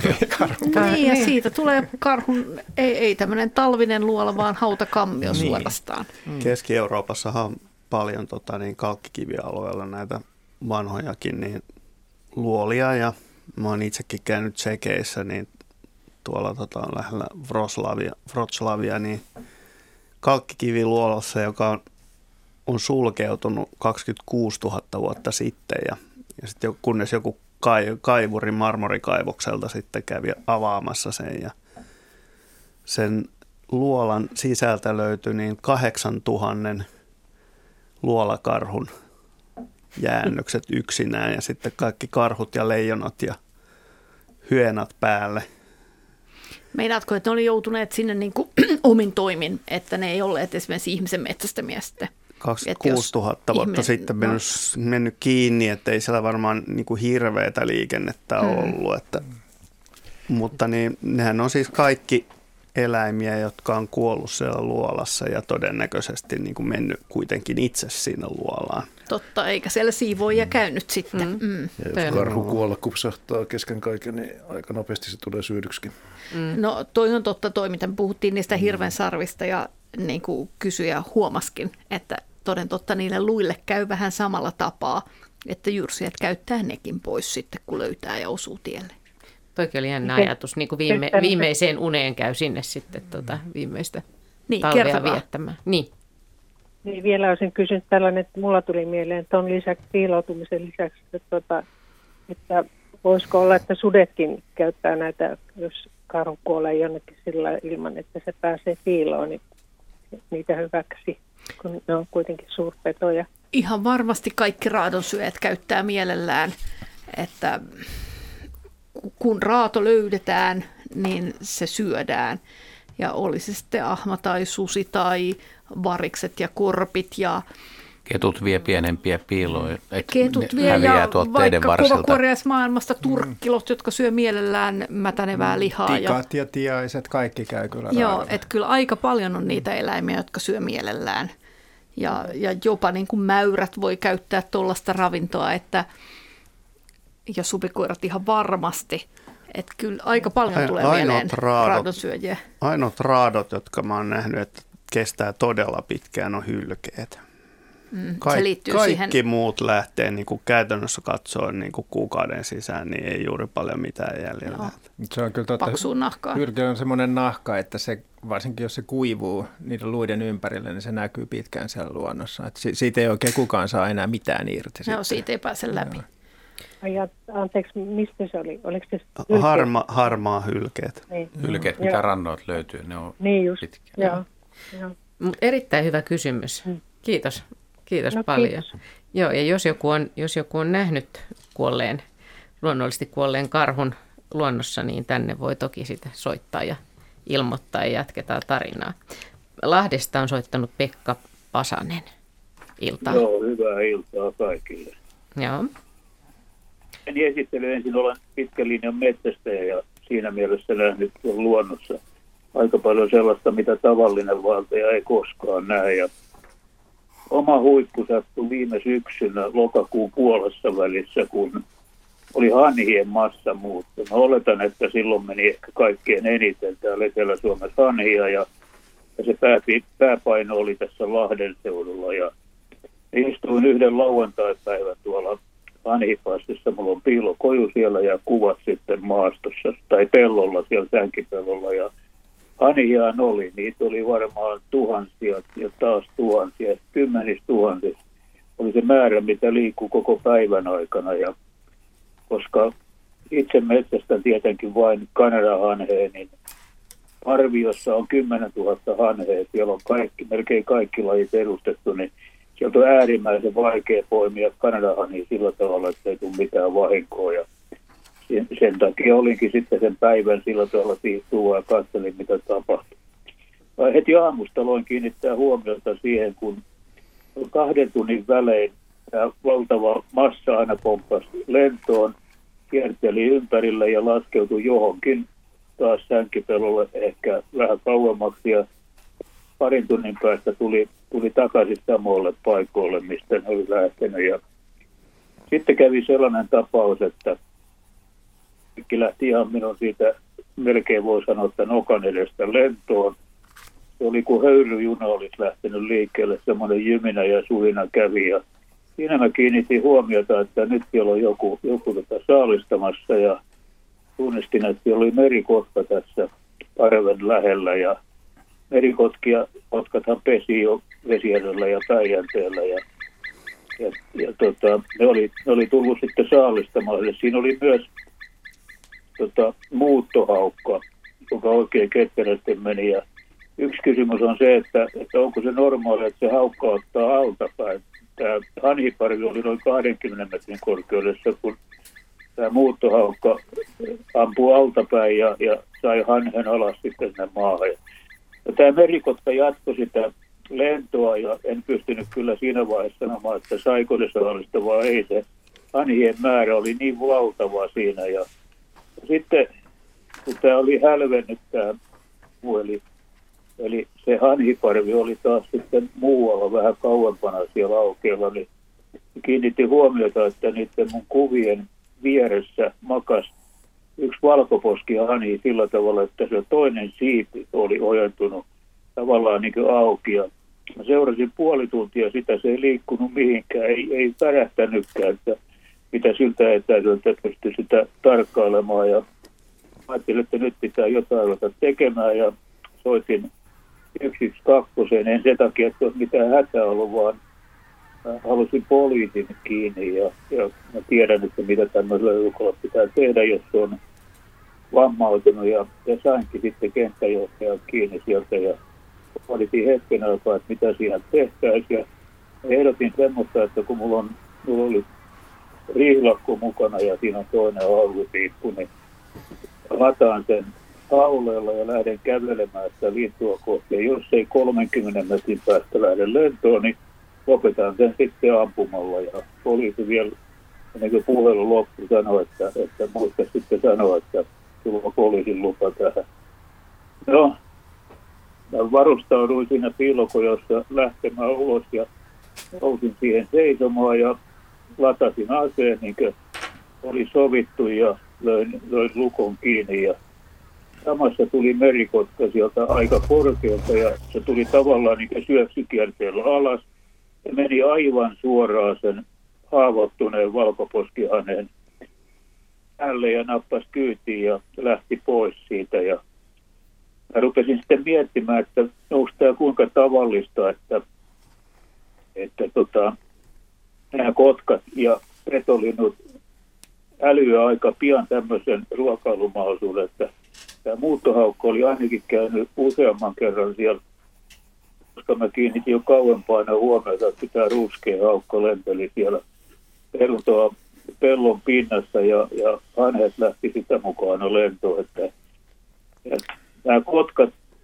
tiesin kyllä, että siellä pesii, mutta en voinut olettaa, että ne tällä tavalla käy saalistamassa ja tämä kotka sitten, joka haki puolen tunnin päästä sen yhden vammautuneen, niin tuli ihan kuin olisi tullut jääkaapille ja ottanut eväspaketin ja siitä lähti pois. monen näytelmä ollut kyllä siellä. Se oli mahtava spektaakkeli jo sen takia, että niitä lintuja oli niin valtavasti siellä, että Joo, harvoin näkee semmoista. Kertomuksesta saa jotenkin kiinni siitä, että minkälaista se on mahdollisesti ollut. Mitäs Johan? No näin siinä just käy, miten te kuvaatte, että tämä on, tämä on nykypäivää nyky-Suomessa, kun hanhia tuntuu olevan noin syksyisetkin muuttoreitit, ne saattaa pysähtyä pidemmäksi aikaa ja keväällä, mitä aikaisemmin samanlaisia määriä, siis ihan, ihan muuttohanhilla, jotka menee pesimään naapurin puolelle, niin pysähtyy tänne tankkaamaan. Ja kyllä, kyllä sekä muuttohaukka että et, et nimenomaan merikotkat nykyaikana on oppinut hyödyntää näitä hanhiparvia. Et nehän nehän etsii sieltä tai näkee. Me ihmiset vaan niin kuin mietitään, että millä perusteella lintu pystyy valitsemaan sen saali, saalisyksilön, että kuinka kaukaa se mahdollisesti näkee, että joku lintu on huonokuntoinen, että se ei lennä kunnolla, se roikottaa siipeä tai kun se kävelee, niin se klinkkaa, että se kävely on vaappuvaa tai jotain, mutta, mutta semmoiseen massaan niin kuin pedon, se, se niin kuin tuntuisi mun mielestä helpolta, että varmaan ajatellaan väärin, että sen kun syöksyt sinne ja siivet suppua ja täysillä kimppuja ja jalat eteen, niin johonkin osut. Mutta, mm. mutta se saalistusmetodi ei mene silleen, vaan sieltä on jo valittu semmoinen yksilö, että ton varmaan pystyy nappaa. Ja voi olla, että tämmöinen yksilö on niin kuin loukkaantunut, se on lentänyt lankoja päin tai joku muu, mikä ei ole ruokaa ja se on huonokuntoinen ja huot, se on jo kerran niin kuin jäänyt melkein saaliiksi. Ja sitten kun se on tarpeeksi huonossa kunnossa ja se ei enää pakene sieltä, niin taktiikka on se, että pysy paikoillaan, että ei saa liikkua. Tästä puhuttiin jo vähän käpytikankin osalla, että, että moni, moni eläin on voinut säilyttää henkensä silleen, että kun tuommoinen massa lähtee lentoon, niin se jääkin siihen ja yrittää hämettyä paikoille ja tämä peto niin kuin hämääntyy tai ei näe, että lähtikö se nyt tuosta. Ja siinä tapauksessa se joko otetaan tai ei oteta. Huono lentäjä tai tosi huono lentäjä otetaan varmasti. Että Mutta merikotkat on oppinut, oppinut käyttämään näitä ja näistä nyt tulee havaintoja jo aika paljon ja noille alueille kerääntyy myös tosiaan muuttohaukkoja.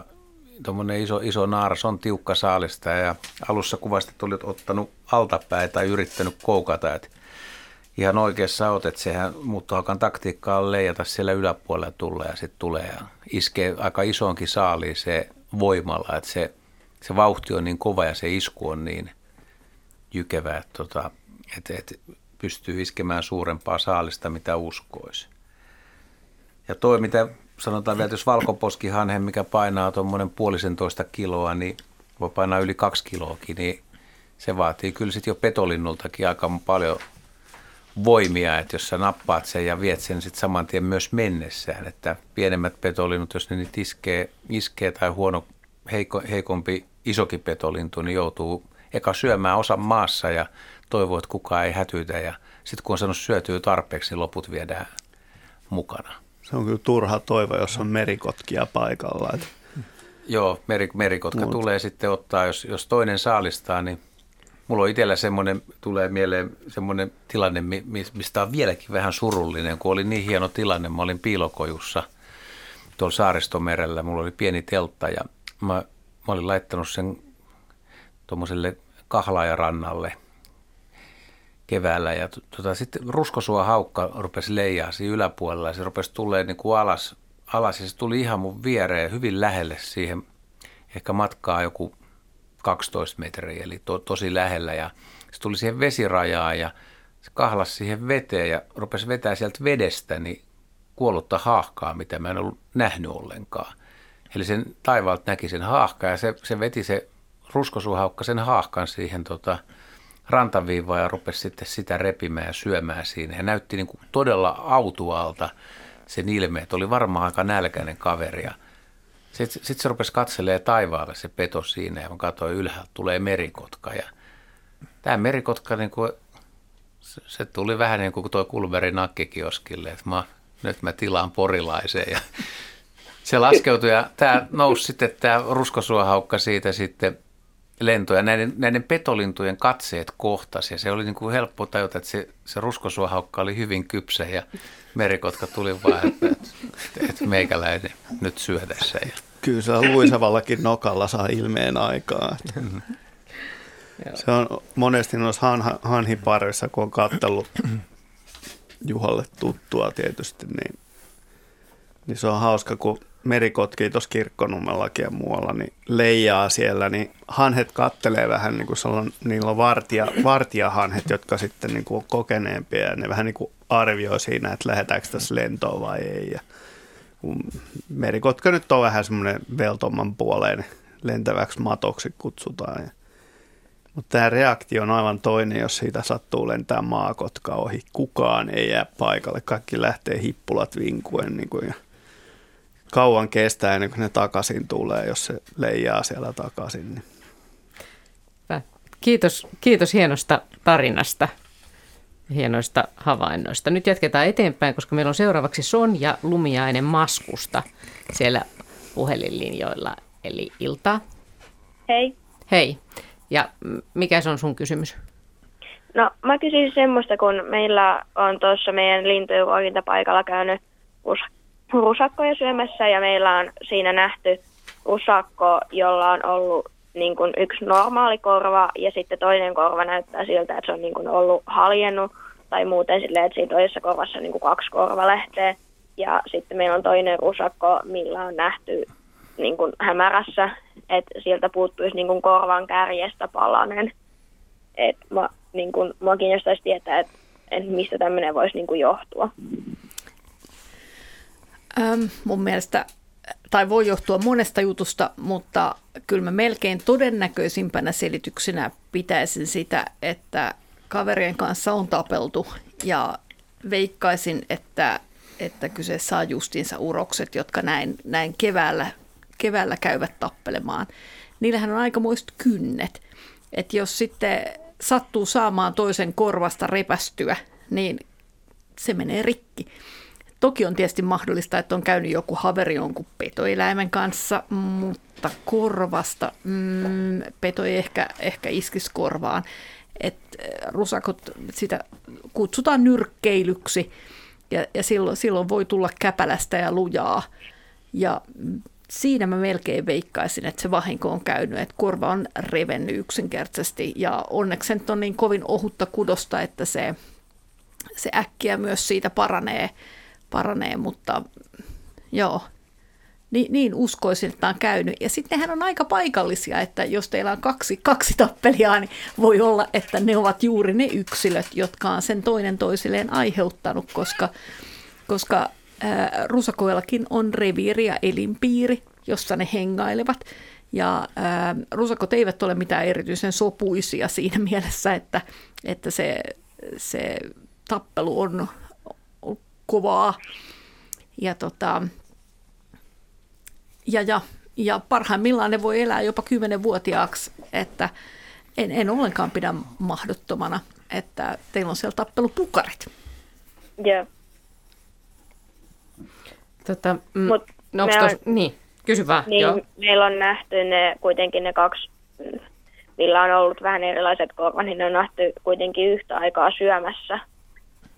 Joo, onko ne ollut eri vuode, tai mihin vuoden aikaan ne on ollut yhdessä syömässä? nyt tässä talvella. Okei, okei. No, hmm.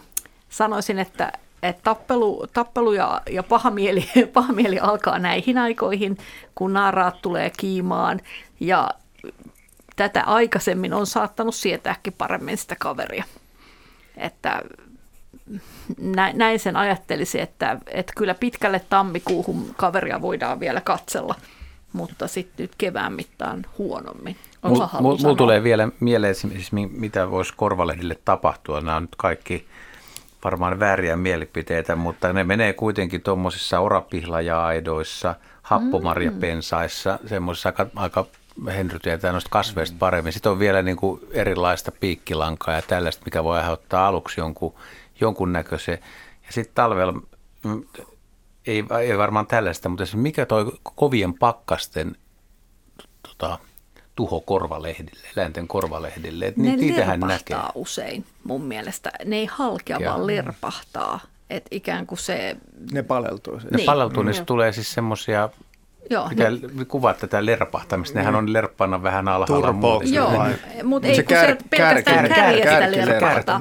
Menettää ikään kuin sen muotonsa. Mutta voiko se sen jälkeen ruveta, että mm, siihen tulisi? En mä usko, että halkee halkee, mutta kyllä kaikki tuommoinen ohut kudos, kudos, joka halkee, ja mulla tulee mieleen samanlaisia ohuita on vaikka lepakon siivet, niin näkee aika useinkin noita, että on käynyt haveri. Toi on ihan totta, että joku ulkoinen naula tai joku, jos on ryöminyt, että jonkun äh, ulkorakennuksen alle, että olisikin johonkin sellaiseen satuttanut, tai totta pensaaseen. No mitäs haittaa tuommoisesta on sitten? Eipä juuri mitään että kyllä ne paranevat, jos ne saa kesäaikaan, tietenkin on tulehdusriski. Että, ja tietysti ikävä tulehdus voi levitä sitten koko eläimeen, mutta mä luulen, että nämä korvavammat on ollut kyllä vuosituhansia niin yleisiä, että, että ne paranee varsin hyvin varmasti. Ja se on Sonja tässä toisaalta se jännittävä puoli, että nyt niitä voi yksilöllisesti sitten seurata. No sehän on mitä parasta. Joo, hmm, että... Jos haluaa tietää yhden rusakon elämästä tarkemmin. Kyllä, joo, koska muutenhan ne näyttää vähän samalta. Mm. Mm. Joo. Niin, eli nyt voi olla ihan hauska seurata tässä, jos Joo, ne ja siinä on edelleen. Päästä Joo. just siihen, että kuinka monta vuotta ja pysyykö ne samat tyypit siinä. Joo. Mä oon sitten tässä useamman päivän ajan ja vähän seuraillutkin. Joo. Tosi hauskaa. Hyvä. Joo. Kiitos, kiitos soitosta. Meillä on itse asiassa muutama muukin Kiitos muukin rusakkokysymys täällä on esimerkiksi sellainen, että Riitta Niskala kysyy, että pihapiirin rusakot on viehättyneet okaisiin ja piikkisiin kasveihin, kuten juhannusruusu, pensas ja orapihla ja aita. Miksi näin? Teroittavatko ne hampaitaan piikkeihin vai käyttävät oksia ravinnokseen? Ja toinen Mikko Salminen kysyy, no tämä onkin metsäjänis, käy nakertamassa vanhaa hirsiseinää toistuvasti nyt kovilla pakkasilla. Onko punamulta maalissa jotain, mitä se tarvitsee? Öö, en tiedä, onko se punamulta maalissa vai jossain, jos se nakertaa seinään, niin kyllä siinä on jotain, mitä se tarvitsee tavalla tai toisella. En, en uskalla sanoa, Niitä kuka jatkuu, tietää enemmän punamulta. Vai kenties vanha se, kuiva hirsi niin, jos on, auttaa. Jos on aitoa punamultaa, niin siinä on tota pellavaöljyä ja ruisjauhoa. Jeps. No ja, niin, siitä ja se on mineraaleja. Ja mineraaleja, niin. No niin. Siinä on vastaus ensimmäiseen kysymykseen. Ja, Ja toinen mä, oli? Ja sen laitan puheenvuorot. Jäniseläimet, niille kelpaa melkein mikä tahansa pensas talviaikaan oli siellä piikkejä tai ei, minne ne huulensa saavat ujutettua, niin sitä ne kalvavat, että ei mikään ole suojassa. Voi olla, että rusakko, kani tai jänis kokee olemassa jonkinlaisessa turvastamoisessa piikkisessä pensassa myöskin, koska jopa varpushaukkakin saattaa aprikoida, että syöksyäkö orapihlajan seka vai ei. Toi on aika hyvä huomio. Mm. Ja sitten todella se jänniseläinten ongelma, että, että pienen hangen läpi ne pääsee, mutta ison hangen läpi ne ei lähde kaivamaan. Ja, ja silloin ne on riippuvaisia siitä kasvillisuudesta, joka on hangen päällä. Ja puiden runkoja on ikävä jyystää, niinkin voi hätätilassa tehdä, mutta ne kaposemmat oksat on helpompia ja usein parempaa ravintoa. Vielä yksi, yksi rusakkokysymys, on, tai rusakkotarina. Äitini oli hoidossa Kirkkonummen terveyskeskuksessa. Tullessamme ulos toisesta kerroksesta. Nurmikolla oli rusakko ja viisi kuusi harakkaa. Linnut kiusasivat pupua niin, että edessä oli aina käkättämässä muut ja yksi hiipi jäniksen taakse nypäten hännästä. Ja se ei poistunut. Katsoimme näytelmää parin kierroksen ajan, mutta sen jälkeen kävelimme parkkipaikan yli autollemme, jolloin kiusaaminen laukesi. Jukka ja Leila Tenhonen kertoi tämmöisen tarinan. No, terveisiä heille tuttuja. Ovatko? No terveiset sinne. Ja merkillistä, että se kuitenkin jakso sietää tuollaista, että ehkä se koki sen tilaisuuden, tilaisen, tai hetken sillä tavalla uhkaavana kuitenkin, että olisi se toki voinut loikkia vain pois ja mennä jonkun pensaan alle. Mutta miksei se tehnyt niin, niin se onkin arvotuksellista. Vai oliko ne kuitenkin niin uhkaavia, että niiden kohti loikkiminen oli epämiellyttävä ajatus? Tai jos se ei voinutkaan loikki kuitenkaan. Että jos siinä oli joku vika ja se oli Mm. keskellä nurmikkoa vahingoittuneena. No, mm. auto olisi töytässyt ja sitten olisi jalka murtunut ja koskee. Ja... No se oli tulossa terveyskeskukseen, niin. niin. Hara, harakathan on tämmöisiä, niin. Niin. Niin kuin, ei, Harakat on ei, kiusan henkeä. ei niin. pelkästään hyvää ajattelevia eläimiä, ja, mutta toisaalta niin sehän ei ole kovin harvinaista, että niin kuin joku rusakko niin esimerkiksi on saanut tarpeekseen niin kuin, ja ajaa niitä tiehensä myöskin. Että Kyllä, kyllä. Joo. Varsinkin jos on poika siellä lähimaastossa. Se on totta, rusakot on yllättävän vähän niin kuin pahan tuulisia. Et joskus musta tuntuu, että silloin kun on kaneja ja rusakkoja, niin rusakot voi ajaa kaneja myös pois. Joo, ja ja vaikka ruohikkoa kaikkien kettuja syödä. esimerkiksi. Niin. Että ne on aika, aika ärpäköitä eläimiä. Joo, ja kenkää tulee kyllä huolella, niin kuin, niin kuin mainitsit jo aiemmin. Että. Tämä metsien mies Ylöjärven Hassua. kurusta kertoo, että, että pudonneiden hirvien sarvien löytyminen ei ole mitenkään harvinaista, että niitä sitten löytyy, kun seudulla on erittäin vahva hirvikanta. Hän kommentoi näin. Ja sitten täällä on kysytty, että, että kun Henry puhuu tästä alppiruususta, niin mitkä muut lehdet, mitkä muut kasvien eh, lehdet reagoivat pakkaseen, että meneekö muut tällä lailla rullalle? No, meillä on aika vähän lehtikasveja, jotka pitää lehtiönsä talven ylitse, että sielläkin tätä alppiruusulla ei mulle suoraan tule mitään muuta mieleen. Suopursu. Suopursu, mutta sekin on alppiruusu. Niin. Sen, sen lehdissä ei ole paljon puristeltavaa ei, ei aina. ole, mutta se tekee sen myöskin, että, että keskimeren ottoimella on kuitenkin lähinnä havupuut, jotka talvehtii. Mitäs talvikit ja puolukka ja Ei ne mene rullalle ja nyt niin. Pääsääntöisesti ne on lumihangen alla, mm. mutta puolukalehdet ei mene rullalle. Mm. Ja meillä on jotakin koristekasveja, niin kuin talvioita, niin ei nekään mene rullalle. Että jotenkin semmoinen mielikuva mulla on, että tämä on hyvin alppiruusu juttu. Ja onko suokukka, mihin se kuuluu, tekeekö se näin? Mun mä- mielestä silloin on vähän semmoiset puik, puikeat lehdet Niin, mä- tai jotain, vai onko ne valmiiksi jo sellaiset? No, ne on vähän valmiiksi sellaiset. En mä mene väittämään tuon suhteen mitään, että nyt välttämättä ole ollut soilla juuri oikeaan aikaan tuota katselemassa, mutta kanervakasvissakin, niin kuin alppiruusu, niin jos jollakin, niin varmaan jollakin muullakin kanervakasvilla tämmöistä ilmiötä sitten voisi olla. Otetaan seuraava soittaja ja sen jälkeen katsellaan vähän niitä kuvallisia kysymyksiä. Eli Pekka Kulonen Asikkalasta iltaa. Iltaa. Joo. Niin kysymys on siitä, missä hippiäiset yöpyvät tämmöisellä talvipakkasilla. Täällä on nyt 20 astetta pakkasta, niin ne kyllä hippiäisiä ole enää nähnyt, kun kuulu on sillä tavalla muuttunut. Joo, Hyvä nyt rupeaa kysymys. olemaan sellaiset pakkaset, että hippiäiset on kovilla. Että 20 astetta vielä menee ja hippiäisen taktiikka on se, että osa jää talvehtii, osa muuttaa ja kun tulee tosi kylmä, niin sitten voi olla, että koko tämä talvehtiva kanta kuolee, mutta sitten muuttolinnut taas tuo sen uudestaan lajin takaisin Suomeen ja näin niin kuin meillä koko ajan on hippiäisiä. Se hippiäiset usein ilmeisesti siis kumminkin on puunoksalla ja mä oon itse kuvannut semmoisen tapahtuman, missä ne on kylki kyljessä, että useampi hippiä ne on vierekkäin ja lämmittää toisiaan vähän samalla lailla kuin pyrstötiainen.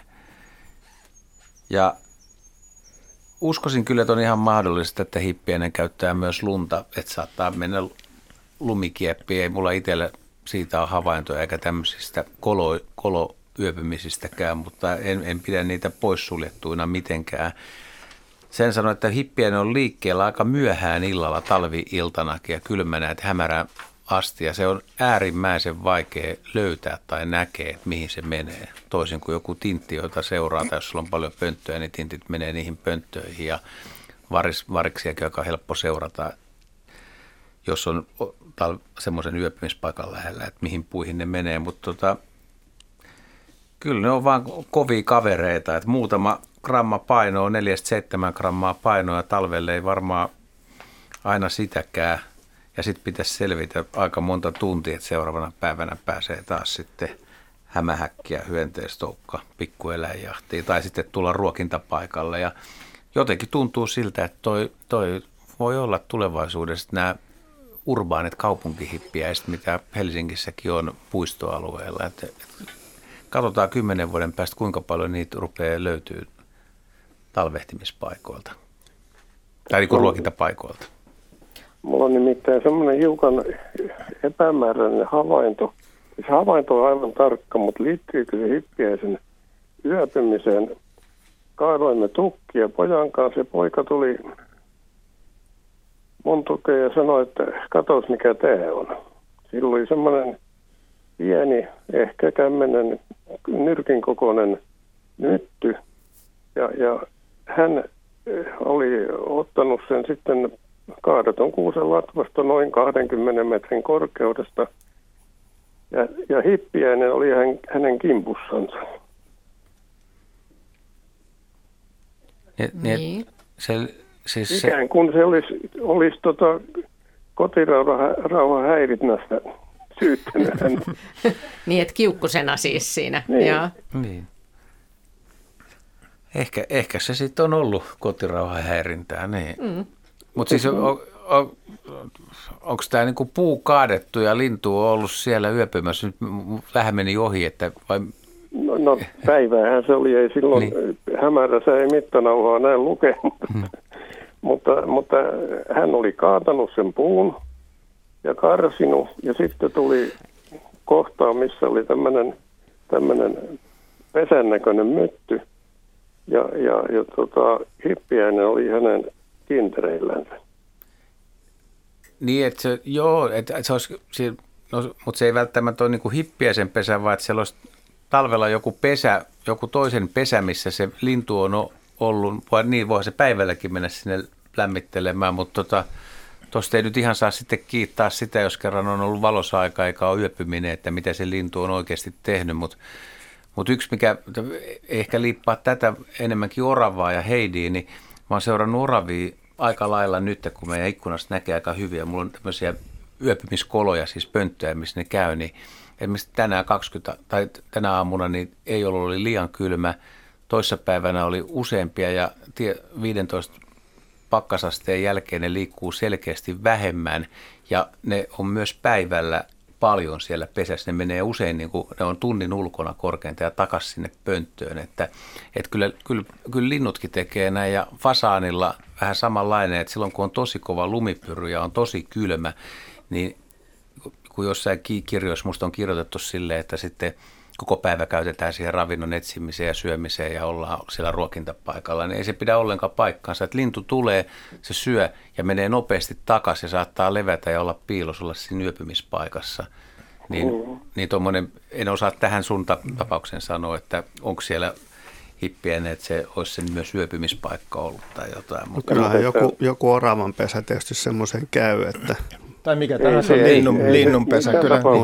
Mutta sitten, sitten usein niin kuin, tommonen, kun linnut pyörii jaloissa tai muuten niin kuin, touhua, niin jos sä kadat tuommoisen ison kuusen, parikymmentä metrisen, 30 metrisen, niin siinä on kymmeniä tuhansia hyönteisiä talvehtimassa ja kun se rysähtää sieltä korkealta alas, niin se on täyttä, täyttä ruokatavaraa se koko tieno. No sitä kyllä. Että niin kuin, tämä näkyy hyvin esimerkiksi, kun tulee niitä pieni takatalvi vaikka ulkosaaristossa, että lintuja on tullut niin kuin Suomen puolelle ja ruokaa vähissä, kun luntaa vähän maassa.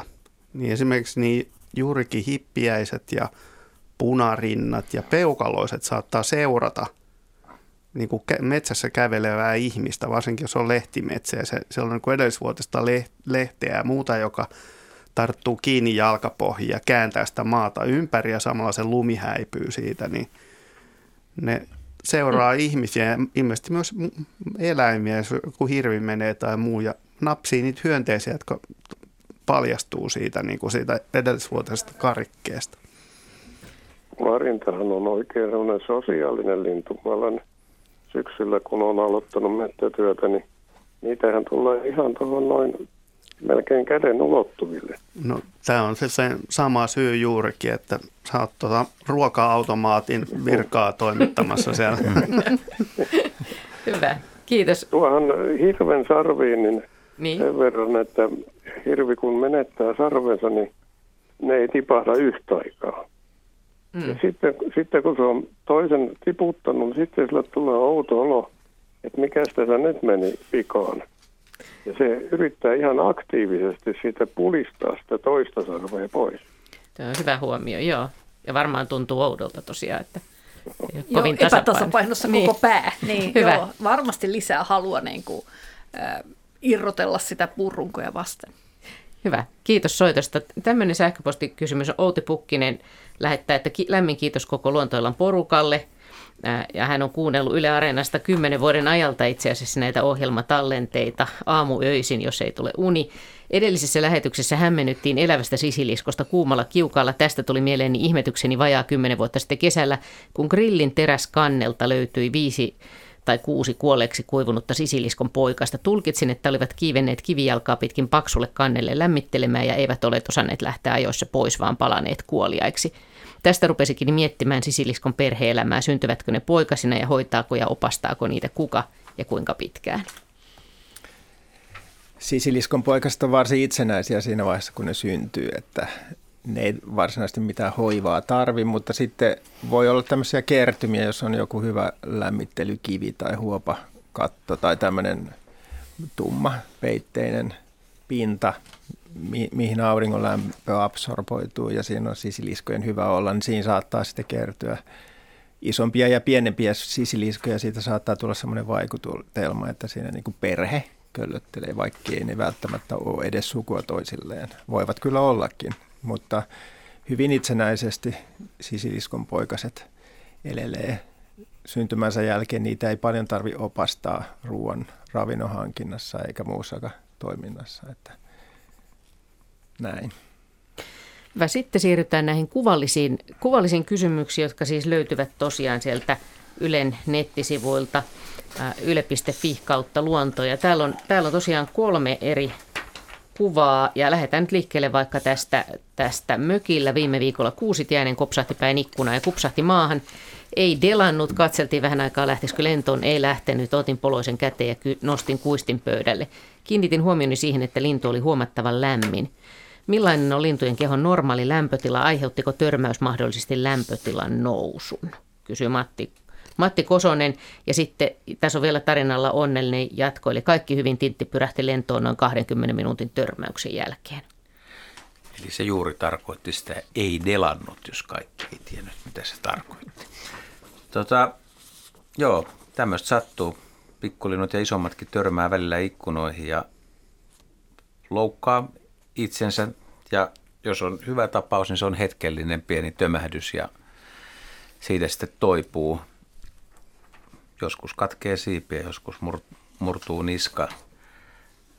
Toi lämpötilahomma, niin linnuilla on korkeampi lämpötila kuin ihmisillä ruumiin lämpö. Se on keskimäärin varmaan 4,1, 4,2 astetta, eli, eli oikeastaan aika paljonkin korkeampi kuin ihmisillä. Ja sitä sitten sopii kyllä miettiä, että kuusitiainen, mikä on vähän hippiä, tanakampi kaveri, niin, niin 20 asteen pakkasessa, sama kuin mullakin niin voi olla 60-70 astetta tuo lämpötilaero pienen höyhenpeitteen alla, että kun on ulkona ja talviyönä se sitten joillain lajeilla laskeekin aika lailla se ruumiin lämpö, esimerkiksi lapintiaisella. Mutta tässä on nyt tapahtunut juuri tota, tämmöinen onnellinen tapahtuma, että lintuja on loukkaantunut, se on ollut vähän aikaa, vähän aikaa siinä kerännyt, kerännyt voimia, selvitellyt päätä ja sitten lähtenyt lentoon. Ja kyllä ne usein sitten, jos ne, jos ne oikeasti lähtee hyvin siitä lentoon, niin selviikin, mutta, mutta tota, jos ne on vaivailoinen lento, niin sitten käy huonosti.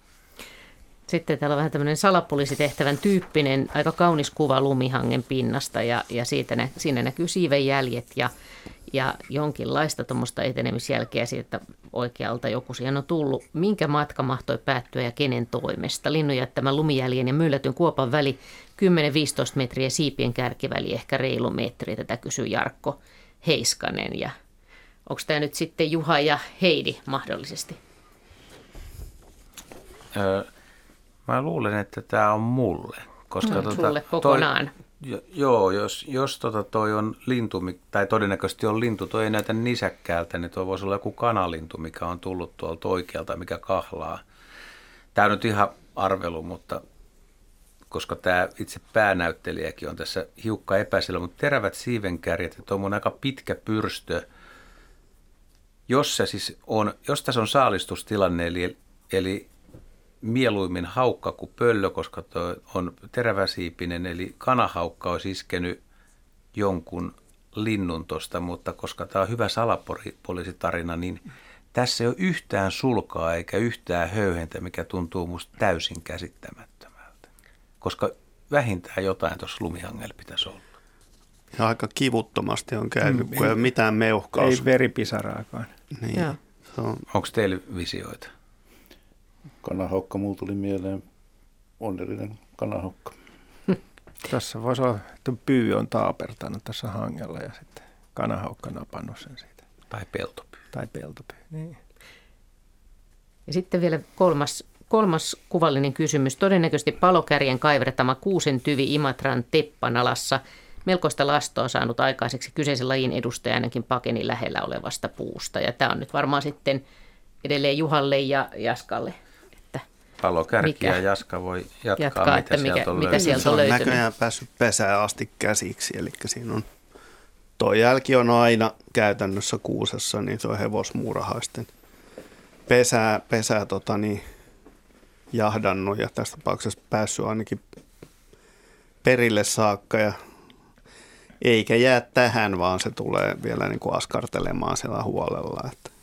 Onko siis tuo tumma viiva tuossa kuvassa on niin kuin tuolla Joo, siellä on, se on kuusi, jonka sisällä on hevosmuurahaisten pesä ja ne hevosmuurahaiset ei syö puuta, ne vain rakentaa pesänsä sen sisään suojaa.